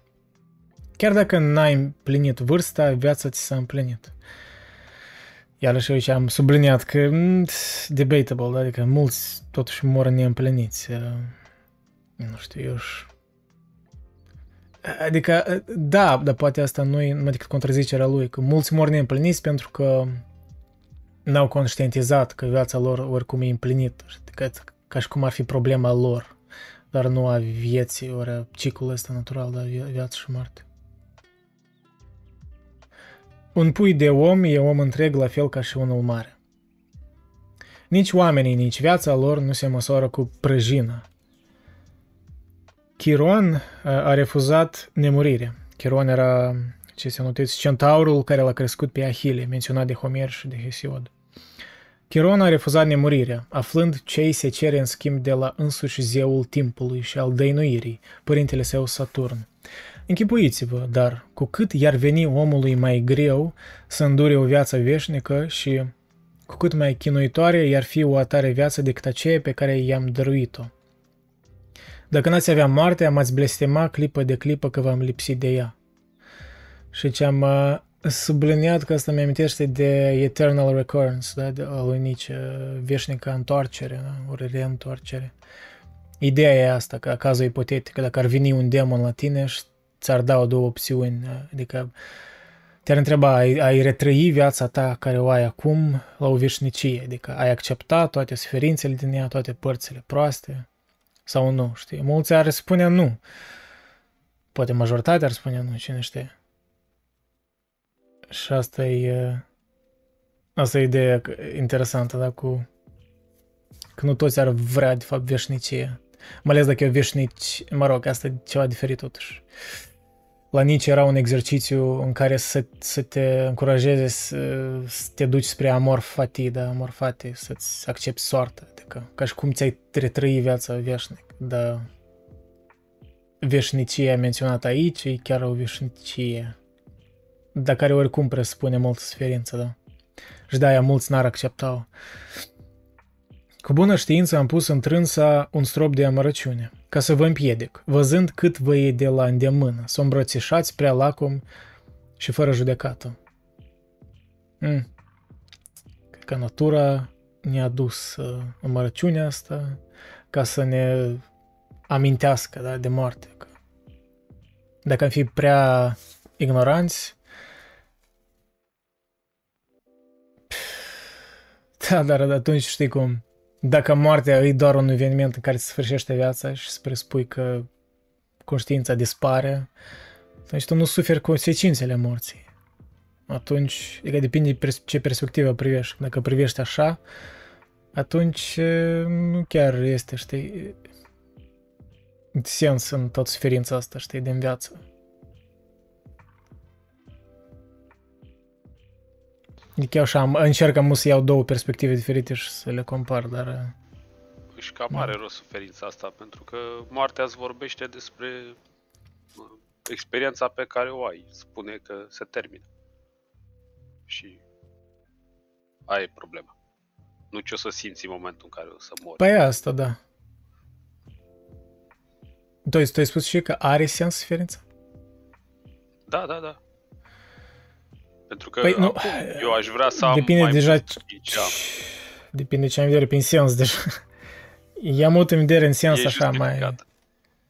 E da, nu, că e justificată, clar, da, dar eu, mă rog, eu m-am dus în așa mai chestie abstractă, că s-ar putea fi fost și fără. Dacă cumva am reconstruit toată realitatea, s-ar putea fi fost și fără suferință. Adică, dar asta deja da. e prea, prea abstract problema e de tranziție. Dacă mori uitând ce faci, e ok. Păi la asta mă refeream, da. E... Da. E ca și când îmbătrânești, practic, nu? Că tu, practic, copilul din tine a murit, că nu da, ad- adică chiar ai. înainte de moarte, tu cumva deja, adică este fizical asta, dacă unii oameni deja în viață sunt morți, adică deja nu mai trăiesc ca tare, își, își, își numără zilele și așteaptă pentru că n-au, nu, nu, nu văd sens să trezească dimineața, știi, chestiile astea. Când sens așa, parcă aproape real, sunt morți, pur și simplu. De exemplu, pe bunica mea o văd moartă, și chiar dacă e în viață, și o văd moartă pentru că uh, nu o mai recunosc și cumva nici ea nu se mai recunoaște. Aha. E... A câți ani are? 80 ceva. Hmm e practic e înlocuită cu cu altă stare care i-a, i-a acoperit parcă toate, știi, nu știu, Se greu să spui că e om, într-un fel. Dacă da. e să o iei pur rațional, așa, știi, cinic chiar. Nu mai funcționează după aceleași reguli. E... Da, pentru că un om la vârsta aia de-aia și vorbeam, da, inițial, că e foarte diferit starea aia care nu o putem percepe pentru că n-am ajuns în ea. Să fie atât de alături de moarte, în teorie, și să teoretizăm noi acum. Da, și într-un fel omul mai... ăla poate e mai puțin om, cum spui, pentru că deja toată viața lui inundată aproape de gândul de moarte și el chiar n- poate nu mai vede sens în a continua. A, eu nu văd atât de romantic. E, uh, Pur și simplu e E mai vorba de- fizic, de, da? Da, da, degradarea... Da, degra- creier. păi asta. Păi degradarea creierului cum uh, uh, aduce și degradarea gând- uh, gândirii, adică în sens chiar și a percepției, știi? Gândurile devin mai, nu știu, mai negative, mai... Da. Mai negative mă- în sens fatalist, nu că... Știi că nu e... E, e foarte ciudat când o văd. Ea nu Da. știe cine este, eu nu știu cine este ea. Da, dar o O cunoșteai, secundă. dar o cunoșteai O când, cunoșteam. uh, când avea, de Da. exemplu, nu știu, hai să spunem 60 ceva de ani, da. Adică, Da, da. Și, și acum, dacă Da, n-ai ce- cunoaște și ai vorbit cu ea, poate că 10 minute, 20 de minute ai crede că e om normal, să zicem. Dar dacă ai sta mai mult, ar fi sus... ai, a, ai cumva aceeași senzație pe care o ai când vorbești cu un uh, chatbot. Ce- Ce, ceva acolo nu e, asta sună dur. Dar, dar înț- asta e înțeleg realitatea, ce ai e- de... știi, e dur, nedur, dar asta te lovește. Ce să Da, faci? dar asta, asta nu înseamnă că, nu știu... Adică am observat asta, mă rog, la mine bunei încă nu sunt atât de bătrâni, dar au deja peste 70 și... Adică am așa percepție, știi, la prima vedere că, băi, parcă deja s-au schimbat, dar dacă îi întreb, dacă răscolesc în memoria lor, ei parcă atunci... uh, Adică ei devin mai vii atunci când uh, în retrospectivă îți gândesc, da, din trecut, când erau în altă stare. Atunci parcă s- Pentru să că apare încă vreo mai energie. Sunt, Da. pentru că încă mai sunt capabili, știi? Da, uite, de exemplu, Da. da. bunica mea uneori crede că Deja sunt nu, fratele da. ei. A, păi deja s- își pierde memoria, cred că are Da, o e- formă de Alzheimer, cred că. Demență, cred. Da. Și, și încă o dată, e o experiență foarte, foarte ciudată să vorbești cu un astfel de om. E, e ciudat. Pentru că parcă n-are sens, adică tu știi că omul de fapt e altfel, dar acum e în altă stare, da? Adică, Chiar și Pentru că fără comparare. Da, știi că nu se, nu se apropie de ceea ce definești tu ca fiind om, cumva. Adică, bine, e aspectul fizic, știi, arată om, vorbește așa cum și un om face, dar lucrurile pe care le spune și uh, uh, ordinea memoriilor pe care le relatează și e altceva. E o altă, altfel de ființă. De, de dragul discuției, totuși, uh, îmi gândesc că este o, adică ești obișnuit cu rolul ei de bunică și tu cu rolul de nepot și acum dai peste o, o persoană care joacă alte roluri, roluri și față de care nu te poți poziționa, nu știi ce rol să iei, nu? Adică poți să iei până la urmă rolul de fratele ei sau... Păi nu, nu chiar pentru că rolurile pe care le joacă nu sunt consistente. Adică nu e Ah, ca și când da, te duci da, cu un da. actor, știi? Și Da, uneori dar te dacă... Hm, Spune, Te spune. pune pe tine într-o situație inedită. E și asta o experiență de viață. Total incomodă, probabil, dar... De- Deci nu știu, nu, m-am obișnuit cu ideea, nu mai e incomod. Era înainte, acum deja am acceptat așa. A sosit timpul. E... Cum să zic, da, dacă depun foarte, foarte mare efort intelectual, pot să găsesc o, o oarece urmă de logică sau de consens la ce- ceea ce spune, dar trebuie, trebuie un efort mare și nici măcar nu știu cât uh, proiectez eu logica acolo sau cât există. E, e pur și simplu ciudat. E probabil că același sentiment îl poți avea dacă vorbești cu un om care s-a trezit din somn brusc și nu știe ce spune. da, dar asta durează doar Dar câteva tot- secunde de obicei. Da. Exact. Dar totuși cred că merită Ce să merită? efortul din partea ta pentru a juca un rol dificil cu ea. Nici nu mi-am pus problema de merit sau de lipsă de merit. E, situația este cum este, eu mă compor ca atare, merită pentru mine dacă merită, că uh, vorbește despre mine faptul cum mă compor cu ea, știi? Asta e ca și, nu știu, pă, Și vezi o Ah. satisfacție la ea când intri în rolul respectiv sau când? Nu, nu, nu, nu, nu, nu, nu vezi nimic, nu înțelegi nimic, nu știi dacă, de, de exemplu, eu nu pot să bag mâna foc că ea știe ce e aia suferință și ce e bucurie, știi? Adică e pur și simplu, e ca un om stricat. E, f- e, Ochi inexpresivi și probabil și... Adică e exact cum vorbești, dacă vorbești cu un chatbot pe, pe internet, ai a, a, aceea senzație o ai. Nu știu cum să... Nu știu ce să simt. A, po- Poate uneori, știi, mi-amintești și mi-e dor de amintiri, dar alea sunt amintirile. Mă întâlnesc cu omul respectiv, nu știu ce, ce este. Deci Păi nici trebuie măcar să nu că o- nu știu cine este, nu știu ce este. Păi dacă ai toate amintirile despre ea, să o, ai, să o ții minte așa cum este. Adică starea care e acum e, e, e tristă, dar în primul rând e în afara controlului ei și cred, cred că așa te-ar împaca acum gândul ăsta. A, nu, E, sunt- e sunt mai împăcat, rău dacă adică- ea ar suferi, știi, fără aș putea exprima Da, da, da, suferința. asta clar, asta clar. Asta clar, e mai clar. Dar tragic. sunt împăcat, adică știu că de la vine o vârstă când uh, cu toții ne ducem și fiecare are drumul lui de a se duce. Aia este și a trăit viața. Mă bucur că a reușit să-și o trăiască, că am avut-o cât am avut-o, dar e un... e ciclul natural al vieții. Ce Dar să zic? totuși e, e ceva mai trist în, în, într-o viață care se, se termină așa, parcă la nivel, parcă e aproape inconștient. De-aia poate e... Posibil. Uh, În cazul meu a fost puțin altfel. Mama s-a dus uh, cu, de, de cancer în stadiu terminal și se topise, adică nu mai era din punct de vedere al corpului și al trupului ceea ce știam eu, total conștientă și total uh, exact așa cum o cunoșteam și, a, și în cazul ăla e nasol, că sunt niște evidențe pe, despre care nu poți să vorbești. Și Da. Uite, eu, aș, atunci, uh, eu chiar aș spune că e mai nasol în cazul ăla decât în cazul ăsta. Pentru cazul că cui? în cazul tău a fost mai nasol, pentru Da, că da. n-ai apucat să ți rămas bun de la un om, știi? A murit înainte, cumva. E, a, a, ba, ba da, am, am Ei. reușit. Știi, dar cuvintele sunt cuvinte. Pe, pentru mine, bunica mea e deja dincolo. Chiar dacă ea trăiește. De, de Mhm. fapt, uh, mi-ai amintit de, mă rog, la mine bunei au rămas vii doar din partea mamei, dar din partea tatălui au decedat mai de mult. Păi bunelul meu era în așa stare ultimii ani. Adică când eram mic de tot, îl țin minte încă, când chiar avea conștiință cât de cât era ager la minte, dar spre sfârșit aveam parcă demență și el, nu țin minte precis, dar că era mic.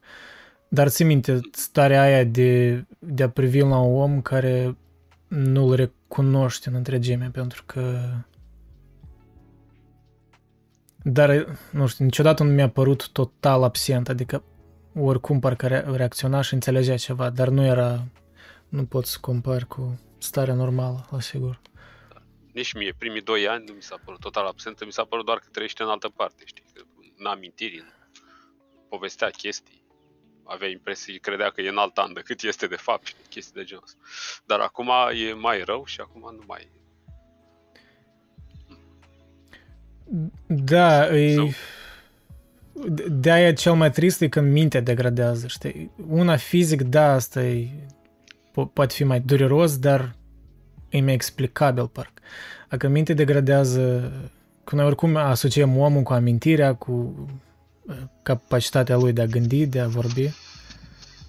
Și... Dar depinde cât de tare îți place să lupți. Dacă îți place să lupți mult, atunci prefer să se degradeze corpul înaintea minții. Dacă nu, e mai bine mintea să degradeze primul. Adică Da. eu, de exemplu, vreau să-mi înfrunt moartea, să, să mor supărat pe moarte. Știi? Dar ăsta sunt eu.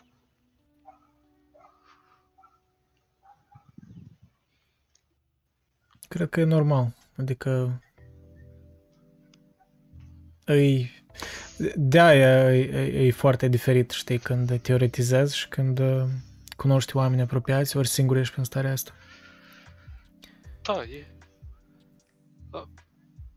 Dar e important să vorbim despre asta, știi? Adică eu consider uh, oarecum te poate liniști.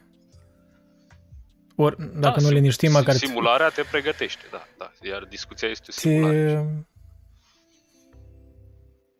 nu, te apropii măcar de oarecare acceptare. uh, Chiar dacă acceptarea aia nu are sens, știi? Nu tu în atât acceptarea vine din nevoie, nu din că gata, am înțeles. Și e ok. Da, da, da. Dar îmi pare rău pentru bunica ta. Nu știu, nu știu dacă poate să-mi pară rău. Pentru că e atât de natural încât nu știu cum să mă poziționez emoțional Mm. mm. față de evenimentul ăsta. știi? E ca și când mi-ar pare rău că, nu știu, să să îngustă malul râului. Mm. Nu da, dacă o vezi ca natural, oricum,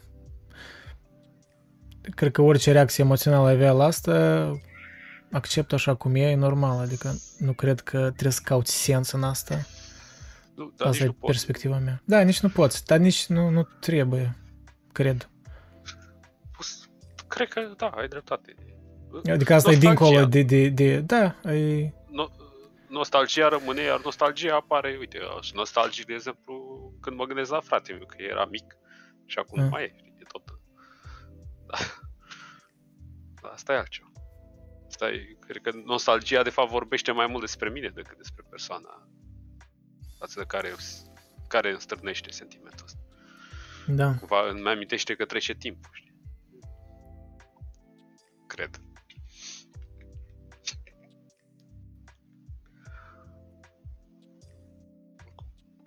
Viața e ciudată.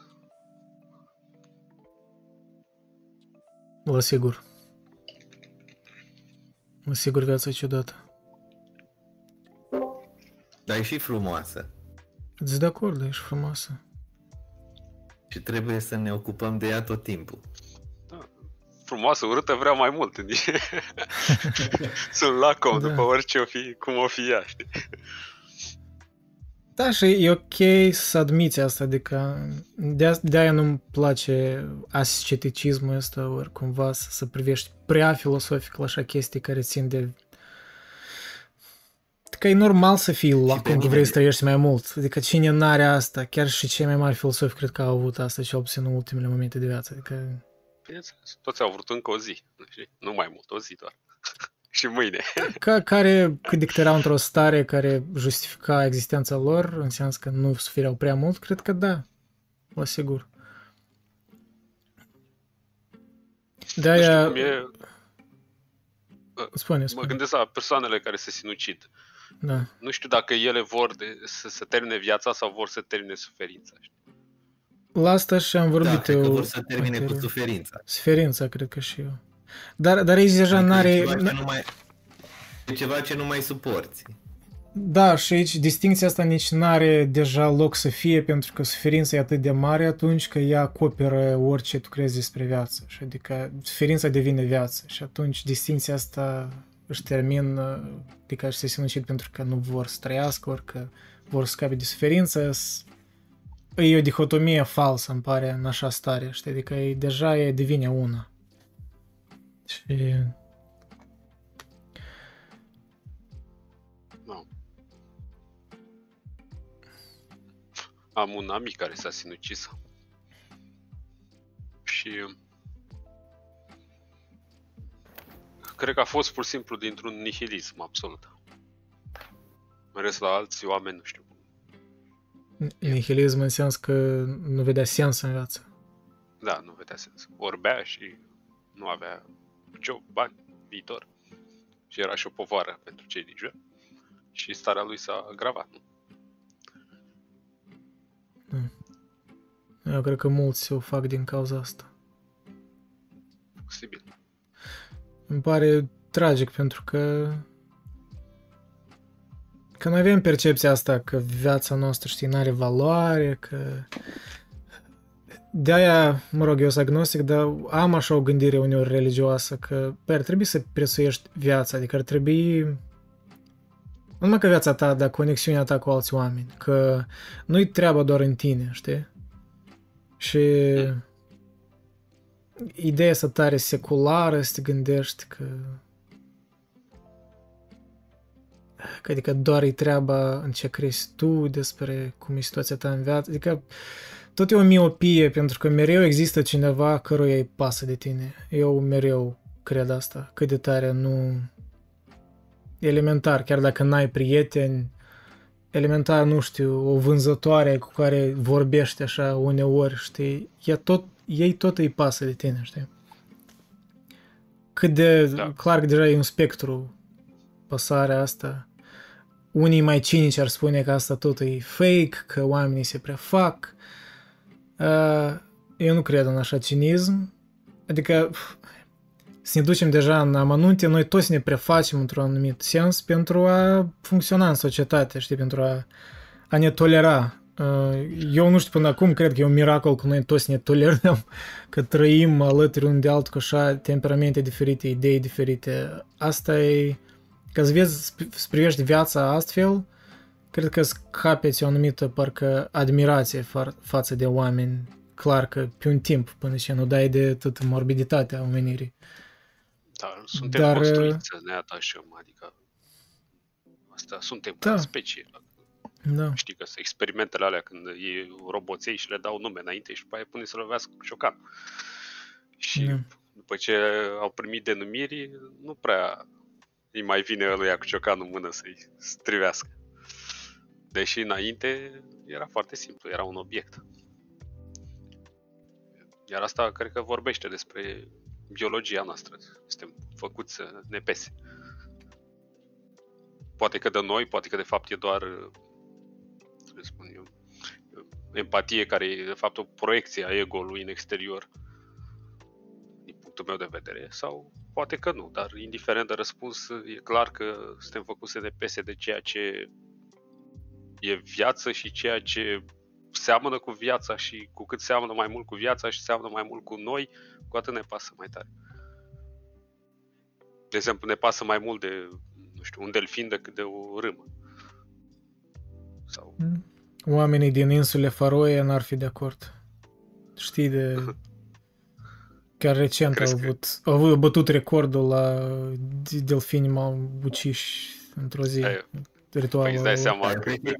Cred că sunt multe condiționări culturale aici. Da, da, da, evident. Adică cu... de, de îi scoate sensibilitatea la, știi, la moralitatea da, da, asta da. care noi avem. Da, faptul că omoară delfin nu înseamnă că pun ăsta, viermi deasupra delfinilor. Da, normal, da. Una nu exclude alta. Și, cre- și creștinește spunem că trebuie să ne pese de aproapele, dar cât să o facem? Da, mă rog. Da, cred că sinuciderea ține destul de mult și de puterea omului de a lupta. Pentru că e clar aici o slăbiciune pe care trebuie să, să o compensezi fie cu ajutorul celorlalți, fie singur. Și înseamnă luptă și unii nu sunt făcuți, sau mă rog, probabil da. că nu au de ajuns de multă energie încât să lupte și atunci cedează. Pentru că și dacă găsești pe cineva care să te ajute, Până la urmă, tot tu trebuie să faci pași, adică... Adică e... Trebuie să găsești o reazem undeva. Poate că ține de anduranță, într-adevăr. Că presupun că nu e ușor nici să te sinucizi, adică trebuie să duci o luptă cu instinctul tău să faci, dar... Uh, nu, probabil cred că, că să... e, nu e ușor să, să depășești stadiul de a vrea să te sinucizi, adică... Asta, asta vreau să zic, adică să vrei să lupți pentru viața ta și să nu mai poți. Să nu mai ai energia necesară și atunci...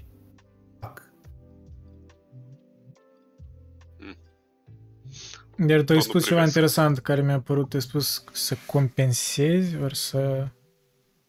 Am uitat ce cuvântul ai folosit, Dragoș, care mi-a părut, uh, adică am fost de acord cu asta. Adică nu poți scăpa total de o stare dacă ai, dar trebuie să compensezi, adică să să o echilibrezi prin altă stare, da? prin lupta asta care o capeți poate nu doar de sine stătător, dar prin, prin intermediul altor, altora. Da?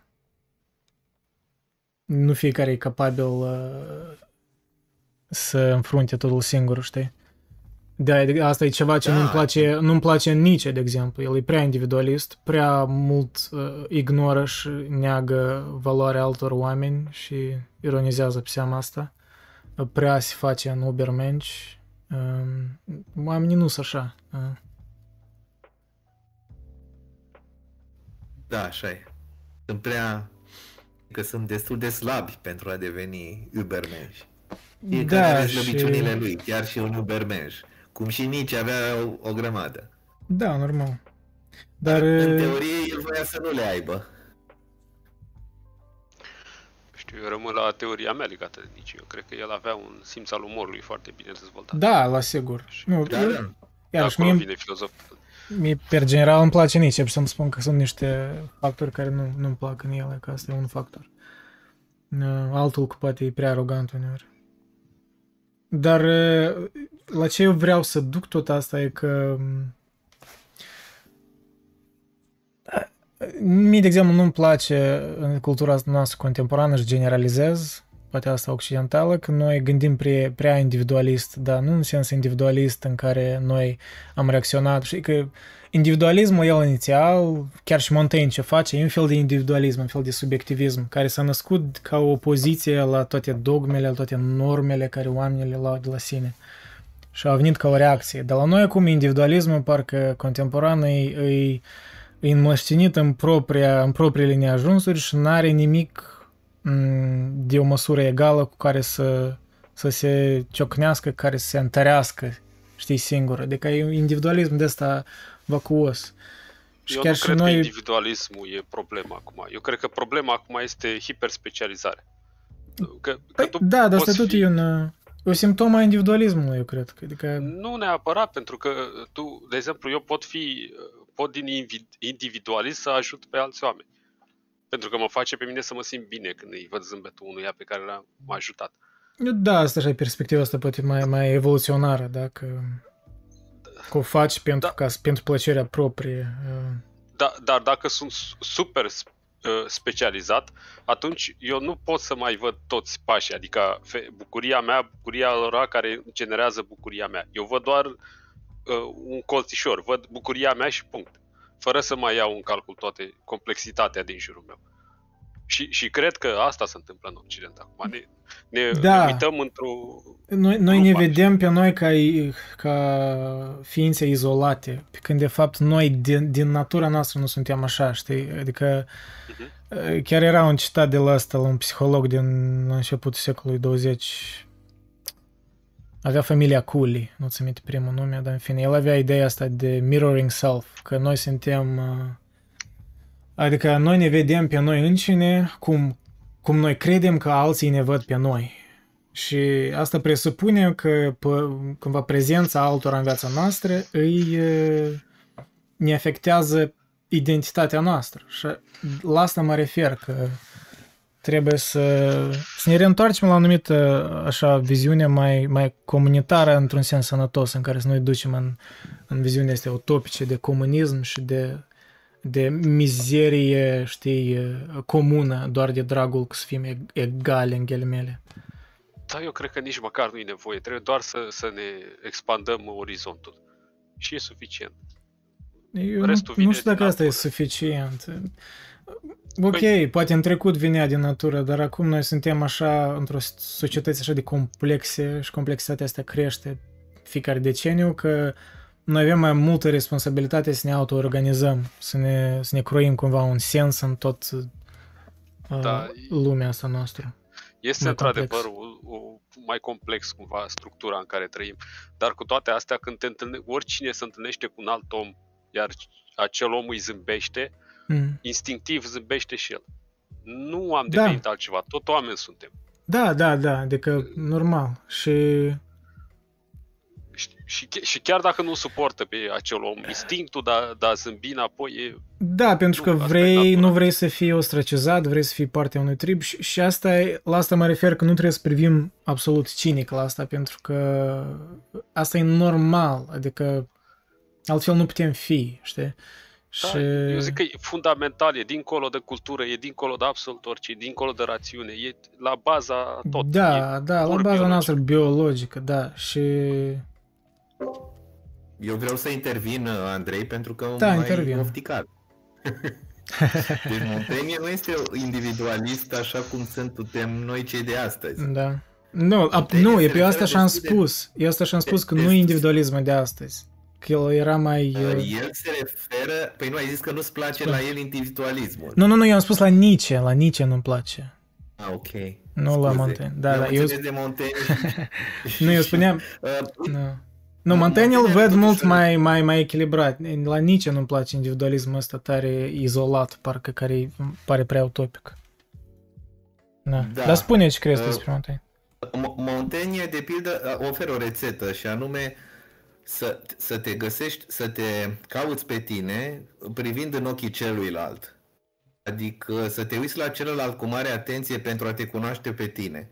Asta înseamnă să-i acorzi celuilalt atenție Da. și să cauți să te res- descoperi pe tine în celălalt, ceea ce e foarte important. Pentru că, după părerea mea, înțelegându-te și pe tine, că te înțelegi și mai bine pe tine uitându-te la celălalt. Și Da. există o, re- o creează, se creează o anumită relație care e foarte importantă și care în ziua de astăzi e puțin mai, e destul de ignorată. Nu-l ascultăm pe celălalt, uh, nu ne interesează, ne interesează doar punctul nostru de vedere, perspectiva noastră, nu suntem deschiși, el este foarte deschis la Montaigne, este foarte deschis către celălalt și până la urmă paginile în care se tot descrie pe el și vorbește tot timpul despre el, uh, scrie pentru ceilalți, ca ceilalți să se regăsească într-o măsură sau mai, mai mică sau mai mare să se găsească în el și să se gândească evident la ei înșiși. Da, Și în, re- în relațiile cu celălalt, mi se pare destul de important în a te cunoaște pe tine. Pentru că în a te cunoaște pe tine și a, a, a, a trăi cu frustrările tale și cu punctele tale și slabe, oferă celuilalt o imagine în regulă. E și un dar pe care îl oferi celuilalt, at- arătându-te pe tine împăcat cu tine. absolut de acord. Da. Da, de E o relaționare destul de bună pe care acum noi nu prea o mai avem. Pentru Exact, că da, relaționăm exact. Prin Facebook, prin mijloace Exact. de astea, că instrumente de astea ciudate, pseudo, pseudo conexiuni care Exact, nu și sunt care nu sunt nimic, înseamnă nimic. superficialități, Și care așa doar pierdut sunt argumentări. relaționarea aia, care ne-a Eu- făcut să fim ceea ce suntem azi, sau mă rog, ne-a făcut societatea asta de secol 21 care am ajuns. Eu cred că noi acum am pierdut uh, arta comerțului. Noi nu mai știm ce înseamnă negociere. Nu știm negociere Mm. la niciun punct de vedere. Pentru Da, că, fără compromisuri, da. da, e ori fără, co- fără compromis sau po- compromis total. Știi că Mm. a, ambele se pot întâmpla știi, când Mhm. nu negociezi. Și, și asta cred că vine din, uh, din faptul că ne-am pierdut o busolă. Nu avem busolă. Nu avem o metodă de a măsura valoarea printre noi. Da, pentru că noi am devenit prea relativiști și prea cinici. Și unitatea de măsură pe care o f- folosim este una relativă. Da, Da, am distrus banul. Da, Ce fac? Adică ai acum vezi, o- când vezi un om bogat, de exemplu, acum nu te, g- nu te poți gândi că, bă, ă, ăla a făcut ceva să, să merite poziția respectivă. Pentru cumva în adâncul tău știi că nu meritul, cum e, cum, cum se distribuie meritul? Păi, a, După- meritul nu e așa de just cum unii cred, da. da, normal. nu este. Este după, cum să spune, după grup meritul. Este, trăim într-o societate de cumetrie, aproape. Vezi că o, o chestie care poate ne-ar, nu că ne-ar liniști, dar ne-ar face să acceptăm starea asta într-o anumită măsură, e faptul că ideea asta de cumătrie a existat mereu. Adică să citești toată istoria Imperiului Roman, câte mișcări de astea de cumetrie au fost e, și înainte de asta. Sucovis, Adică, sucovis, sucovis, nu e Da. o problemă, numai că uh, uh, atunci era cumetria și era altceva, era ordinea, mă rog, Da, era fie da. religia, fie ban, fie orice altceva, știi, dar acum nu mai e, acum e doar asta, e doar imaginea, doar cumetria, doar uh, ce ai scris pe Twitter acum 10 ani, al, uh, ce părere ai, de exemplu, despre vaccin, s- ca să știu în ce tabără te bag, sau despre Mhm. X sau despre Y, știi? E, e, și la fel sunt... E o sortare, știi, de parcă noi ne vedem cercul nostru în ghilimele social, pentru că deja devine pseudo-social prin rețele. Noi ne vedem, vedem fiecare om, ales oamenii care n-am interacționat dat tare mult, îi vedem ca niște fișiere și îi punem în fișiere diferite, aha, asta e din asta, asta, fără de fapt să-i cunoaștem, știi, cu, cu Da, adevărat. Da, dar știi, n-ar fi o problemă dacă i-am vedea pe oameni ca pe niște fișiere, dacă am avea un reper după care să-i uh, băgăm în categoria respectivă. Mhm. Dar momentan nu avem reperul și îl creăm noi interior și este cumva un relativism dus la extremă în prezent. Da, aș spune. sunt de acord. Că, că până la urmă e, e nevoie să-l bagi pe om într-un anumit uh, catalog, știi? Că, Da, inevitabil. Așa- Noi categorizăm Da. totul. da, bineînțeles, nu cu totul, dar asta ar fi absurd și nici nu cred că o face, nici măcar acum. Uh, Cred că mai degrabă ne, ne concentrăm atenția pe, pe ce e în interiorul categoriei, u- uitând cumva, între ghilimele, exteriorul categoriei respective. Și ne concentrăm tocmai pentru că, pentru că categoria este tot ce avem pentru o măsură, pentru a măsura. Da, pentru că nu avem un reper cumva, nu știu, ori moral, ori ce n-ar fi. Da, nu, nu e ce, ceva extern nou, nu avem. Avem doar... Nu, asta e tot o consecință a postmodernismului, într-un fel. Era inevitabil. Mm. Vedem Posibil. totul fragmentat și în sens de, de percepție. Ba, eu vieții cred că și- postmodernismul nu e chiar așa. Adică p- postmodernismul chiar, chiar sparge anumite categorii în care Des- mentalul, să zic, clasic Da, le, dar ce oferă în le-a răspuns? format. Ce oferă în răspuns? Asta Știm? e întrebarea. Nu oferă Nu până și înțeles. nimic. Ce oferă în răspuns? Da, Mm. da Adică acum e, că- bine să avem răs- e bine să avem răspunsuri, uh, cum să zic, definitive. Montaigne Mm. spune că nu e chiar așa bine. Nu, că dar- Ne schimbăm, ne schimbăm și putem avea răspunsuri diferite. Adică E adevărat. un, un ungur, un ungur pe care nu-l cunoaștem, în concepțiile, să zic, românești tradiționale, e un rău. Dar dacă ajungi să-l cunoști, categoria asta se începe să se schimbe, să devină una, r- una, una bună, nu mai e una rea. Și atunci găsești că e ok ungurul și că e om la fel ca tine. Acum el poate neapărat. să... Da, dar faptul Nu e- că, că, că, că noi facem certitudinile astea, ele nu sunt finale, nici nu am spus că ele vreo, vreodată sunt finale. Asta știi că ca metoda științifică, ea folosește inducția în mare parte. Adică inducția Da. nu e certitudine totală, e ceea ce știm Da. mai degrabă după evidența care o avem. Și Da.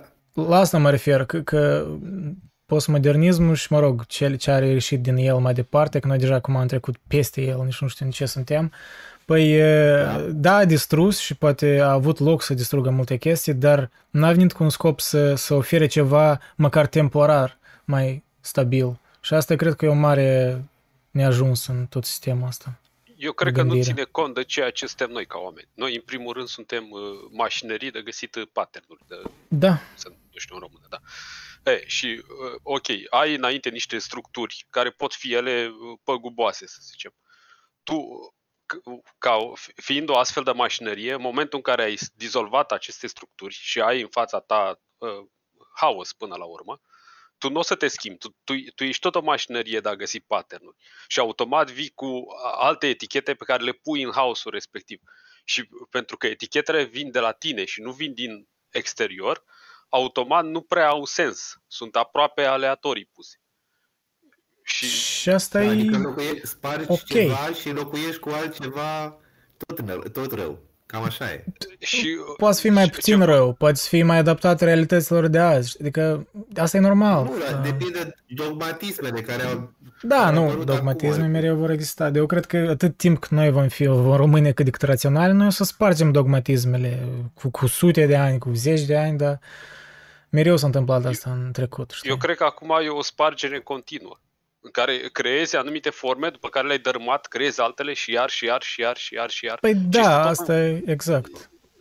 Da. E, Și- noi acum distrugem categorii întregi, adică postmodernismul cumva distruge însăși definițiile, ori presupune că au fost intenții anumite a unor grupuri de oameni de a face niște definiții. Și uneori asta e adevărat, adică au dreptate în asta, dar să privești la Este- toate, toate definițiile așa, cred că e periculos. E atunci periculos să destabilizezi prea distrugi mult, O categorie, Destabilizezi e- psihic oamenii, nu numai din Da, sens social, îi destabilizezi psihic, pentru că ei nu pot găsi niciun reper, pentru că totul le pare uh, relativ și totul e uh, creat de om, ok, dacă totul e creat de om, dar asta nu înseamnă că nimic n-are, Da, știi, fundament da, e măcar o- temporar. e ok să, să și desfințezi, numai că trebuie să strici uh, categoria respectivă abia după ce ai înțeles-o. Dar a, acum având o, o viteză de stricare mult mai mare decât uh, timpul Strici fără să necesar de a înțelegi, da. înțelege, da, e haos E total. ca și, nu știu, așa, o analogie poate proastă, dar e ca și, nu știu, un, uh, un om care idee n-are, de exemplu, de cărți și a găsit, nu știu, o carte de veche printată de lui Shakespeare din, nu știu, sute de ani în urmă și crezi, aia și cartea asta, da să o folosesc la wc să, să șterg culul cu ea, știi? Adică, pentru că el nu vede, nu înțelege ce de fapt e sub valoarea ei, știi? Da, da. Așa și noi în sistemele astea, noi le vedem de la suprafață, că uite, e o carte răpănoasă care e veche, dar nu vedem Exact. sensul subiacent. Da, și, și pe lângă asta un alt factor uh, secundar, aș spune, uh, negativ, e că devenim mult mai subiectivi. Adică căutăm biasul, ne, ne legăm de ce, eu am nevoie de o hârtie igienică acum. Ok, mă uit la cartea asta, ia să văd care sunt elementele acestei cărți care se potrivesc cu uh, ideea Păi de asta e hârtie perspectiva mai Știi? me- materia- perspectiva prea materialistă asupra realității, da? Fizicalistă. Igienică. Bine, pentru că e exemplu de hârtie igienică, dar poate să fie altceva. Uite, eu mă sunt supărat, știi? Ia să văd ce din cartea asta mă atacă, știi? Că mă Nu, simt dar atacat sau- eu mă refer fizicalist chiar și la moralitate. Mulți oameni privesc mai fizicalist la asta, că asta e doar o, niște, o, o undă. Moralitatea e o undă și poate și adevărat, dar care e sensul să gândești așa, nu știu, adică la ce ducem noi? Da, ok, tot e material, tot e fizicalist, chiar și moralitatea e o parte, pur și simplu, fizică a realității. Dar eu cred că e- faptul că atâția oameni au vorbit despre ea și cumva am trecut prin ea, prin istorie, de bine sau de rău, arată oarecare rol a ei, știi? Adică de a, nu știu, de a condiționa oamenii, de a, de a, aici deja depinde de ce crezi tu despre natura umană, da? Dacă ai fi mai pesimist, ca Hobbes, îi spune că, băi, noi avem nevoie de toate dogmele, normele astea ca să controleze oamenii. Dacă ești Rousseau, ai spune că guvernul numai suprimă libertatea omului și guvernul tot e rău și trebuie să ne Așa e, revoltăm. așa e. Așa e, așa e. da, nu, Dacă cred, ești cred că loc, duce la... cumva ai fi, cred că, mai la mijloc, nu știu. Adică, Cred, cred, că, cred că chestia asta duce la abundență de orice fel cu orice preț. La buzuri. Știi? Și cred, cred că se și vede în societate chestia asta. O numim risipă, dar de fapt e o căutare de da, abundență. Păi și- asta. Moralitatea, până la urmă, mă rog, nu poți generaliza toată moralitatea, dar ea are rolul de a controla, de, de a spune că intenția contează, da? că nu numai consecințele, dar când noi vedem totul prin consecințe, noi justificăm orice mijloace. Nu întotdeauna, dar uneori justificăm niște mijloace care unii ar spune că sunt imorale. Păi, Nu trebuie știu, Eu să cred că justificăm omul suntem- oricum e o ființă morală, adică el nu poate scăpa de, de, de tendința spre a găsi ori a căuta moralitate. Și de-aia să destrame asta total și să crezi că poți trăi fără moralitate, eu cred că e, e ignorant cumva. Nu știu. S- s- s- Cred că 99% din cazuri nu se poate, dar mai e o șmecherie pe care o poate face omul cumva să bypasseze viața asta în moralitate. E, uh, poate substitui sentimente. De exemplu, uh, dacă te simți rătăcit, poți substitui sentimentul ăsta cu a te simți liber. Și în felul ăsta cumva poți trișa moralitatea, știi? Îi faci, uh, Da, îl omori sunt pe unul ocolișuri. și spui că, da, Uh, auzisem chiar, uh, poate o tangență așa, o leacă sălbatică, dar um, știi că este cu, um, la mexicani este um, în tradiția lor încă care strag, strag de la aztecii, da, de la poporul ăla amerindian, uh, de un fel de um, cultul al morții, da? Zeul morții iau așa ceva și uh, religia lor, e, majoritatea mexicanilor cică catolici, da? De la dânsii catolicismul e un fel de morfologizare între un fel de combinație cu uh, mitologia aia aztec și poate și altor aborigeni cu catolicismul și un fel de s-a, s-a integrat, cel puțin recent, din câte am citit și am, auz, am ascultat chiar unii mexicani de acolo care vorbeau așa mai intelectual, că s-a creat un fel de venerare a morții la nivel în care iar justifica, chiar în rândul uh, la cartel, uh, nu știu cum se numește în română, cartel, da, cartel, mai scurt, criminali ăștia, gru- grupurile, grupurile de criminali și nu doar în grupurile de criminali, dar și în rândul oamenilor obișnuiți cumva se normalizează, se elogiază moartea la nivel de cult, știi? Adică se pătrunde, se creează un fel de Asta da, e un exemplu, de ce spun asta, că e un exemplu în care moralitatea se morfologizează conform ca să, ca să reflecte ceva care deja s-a întâmplat în lume, că acolo adânși au multe probleme cu crima, cu moartea, cu... nici nu trebuie să mă duc în detalii, e groaznic. Păi, ei au așa, au modificat moralitatea lor cumva ca să-i facă să accepte cumva realitatea, știi, mai... Da. Da, E, și în poate- sensul poate ăsta, fi asta. mă rog, eu poate așa sunt mai constructivist, în sens că cred că moralitatea noi o construim mai mult. Dar asta nu înseamnă că ea e relativă, adică ea e obiectivă deoarece eu cred că noi o scoatem din, uh, din împrejurările noastre obiective din lumea de aici. Eu poate nu, până cel, cel puțin acum, nu privesc așa platonic, adică nu cred că noi mai decât scoatem moralitatea dintr-un tărâm ideal. Mai aristotelian privesc la asta. Bine. Cred, Noi cred ne-am că e dus în un mix. tangențe. E- Da, poate cred, un cred mix. că pe, pe o parte ai istoric și pe de altă Mhm. parte ai creativitate, știi? Și uh, vii creativitatea pe care o aplici istoricului și creezi noi forme morale, să le numesc așa. Mm. Eu cred că moralitatea seamănă foarte mult cu bursa. cred că În ce cam sens? așa o privesc. În sensul în care uh, nu știu dacă ați făcut vreodată analiză tehnică pe bursă, să predicții de preț. Mm-mm.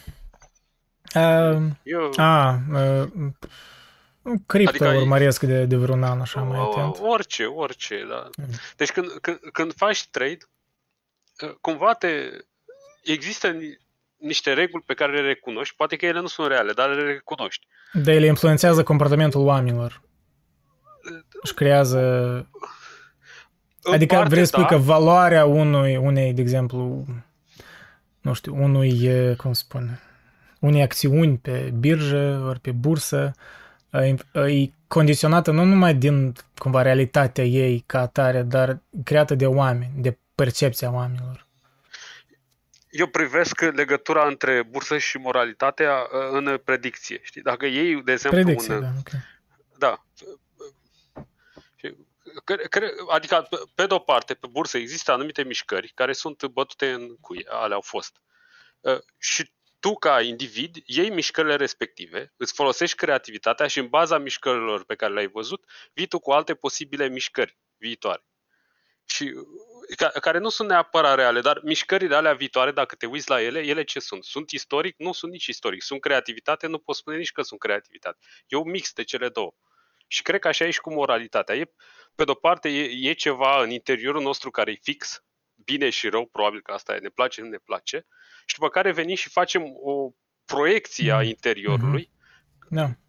folosind de creativitate, știi? Și, și în, în felul ăsta e un nonsens să spui uh, există o, o formă morală absolută sau să spui că uh, moralitatea este relativ absolut. Cred că Mm. nici una, nici alta nu, nu poți spune așa ceva.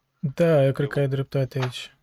Pentru că noi oricum conștiința noastră ne, s- oricum ne spune ceva, adică deja cum noi exprimăm asta în public, că care e moralitatea noastră, ori ce spunem noi e altă, dar ce ai în conștiința ta, în interiorul tău, fără să știe nimeni, oricum e ceva care... Asta deja e altă temă, deja de unde vine asta, da, conștiința, mă rog.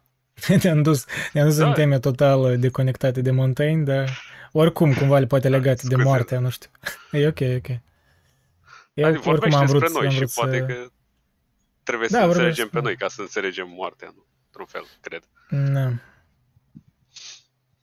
Mă, oricum, eu, eu cred că ar trebui cumva și când vorbim despre moarte să ne gândim așa mai, mai puțin izolat. Și că moartea chiar unui individ nu ține doar de invid- individul ăla, știi, și nu știu așa. Nu numai pe- pentru cumva o utilitate sau ce, dar pentru a fi mai, pentru a tolera starea asta, pentru a înțelege mai bine, trebuie să privim mai, să înțelegem că suntem, suntem conectați. Suntem, suntem. Partea Și univers, de- universul suntem și noi, da. Da. Eu că acolo mai era Montaigne, am, avut, am mai avut vreo pagină, dar eu cred că noi am încheiat tema destul de ok. Mm, da. cred că o să închid live-ul, uh, că deja 2 ore 40 plus o oră care a fost cam eșuată din cauza copyright-ului. Asta e. Vă mulțumesc pentru participare. Eu o să închid live-ul, dar cred că o să mai stăm pe Discord dacă vreți. Da. Da, da, da, sigur. Sper că, nu știu, ceva am clarificat în toată discuția asta. Pentru noi înșine, pentru alții. Ne mai auzim. thank you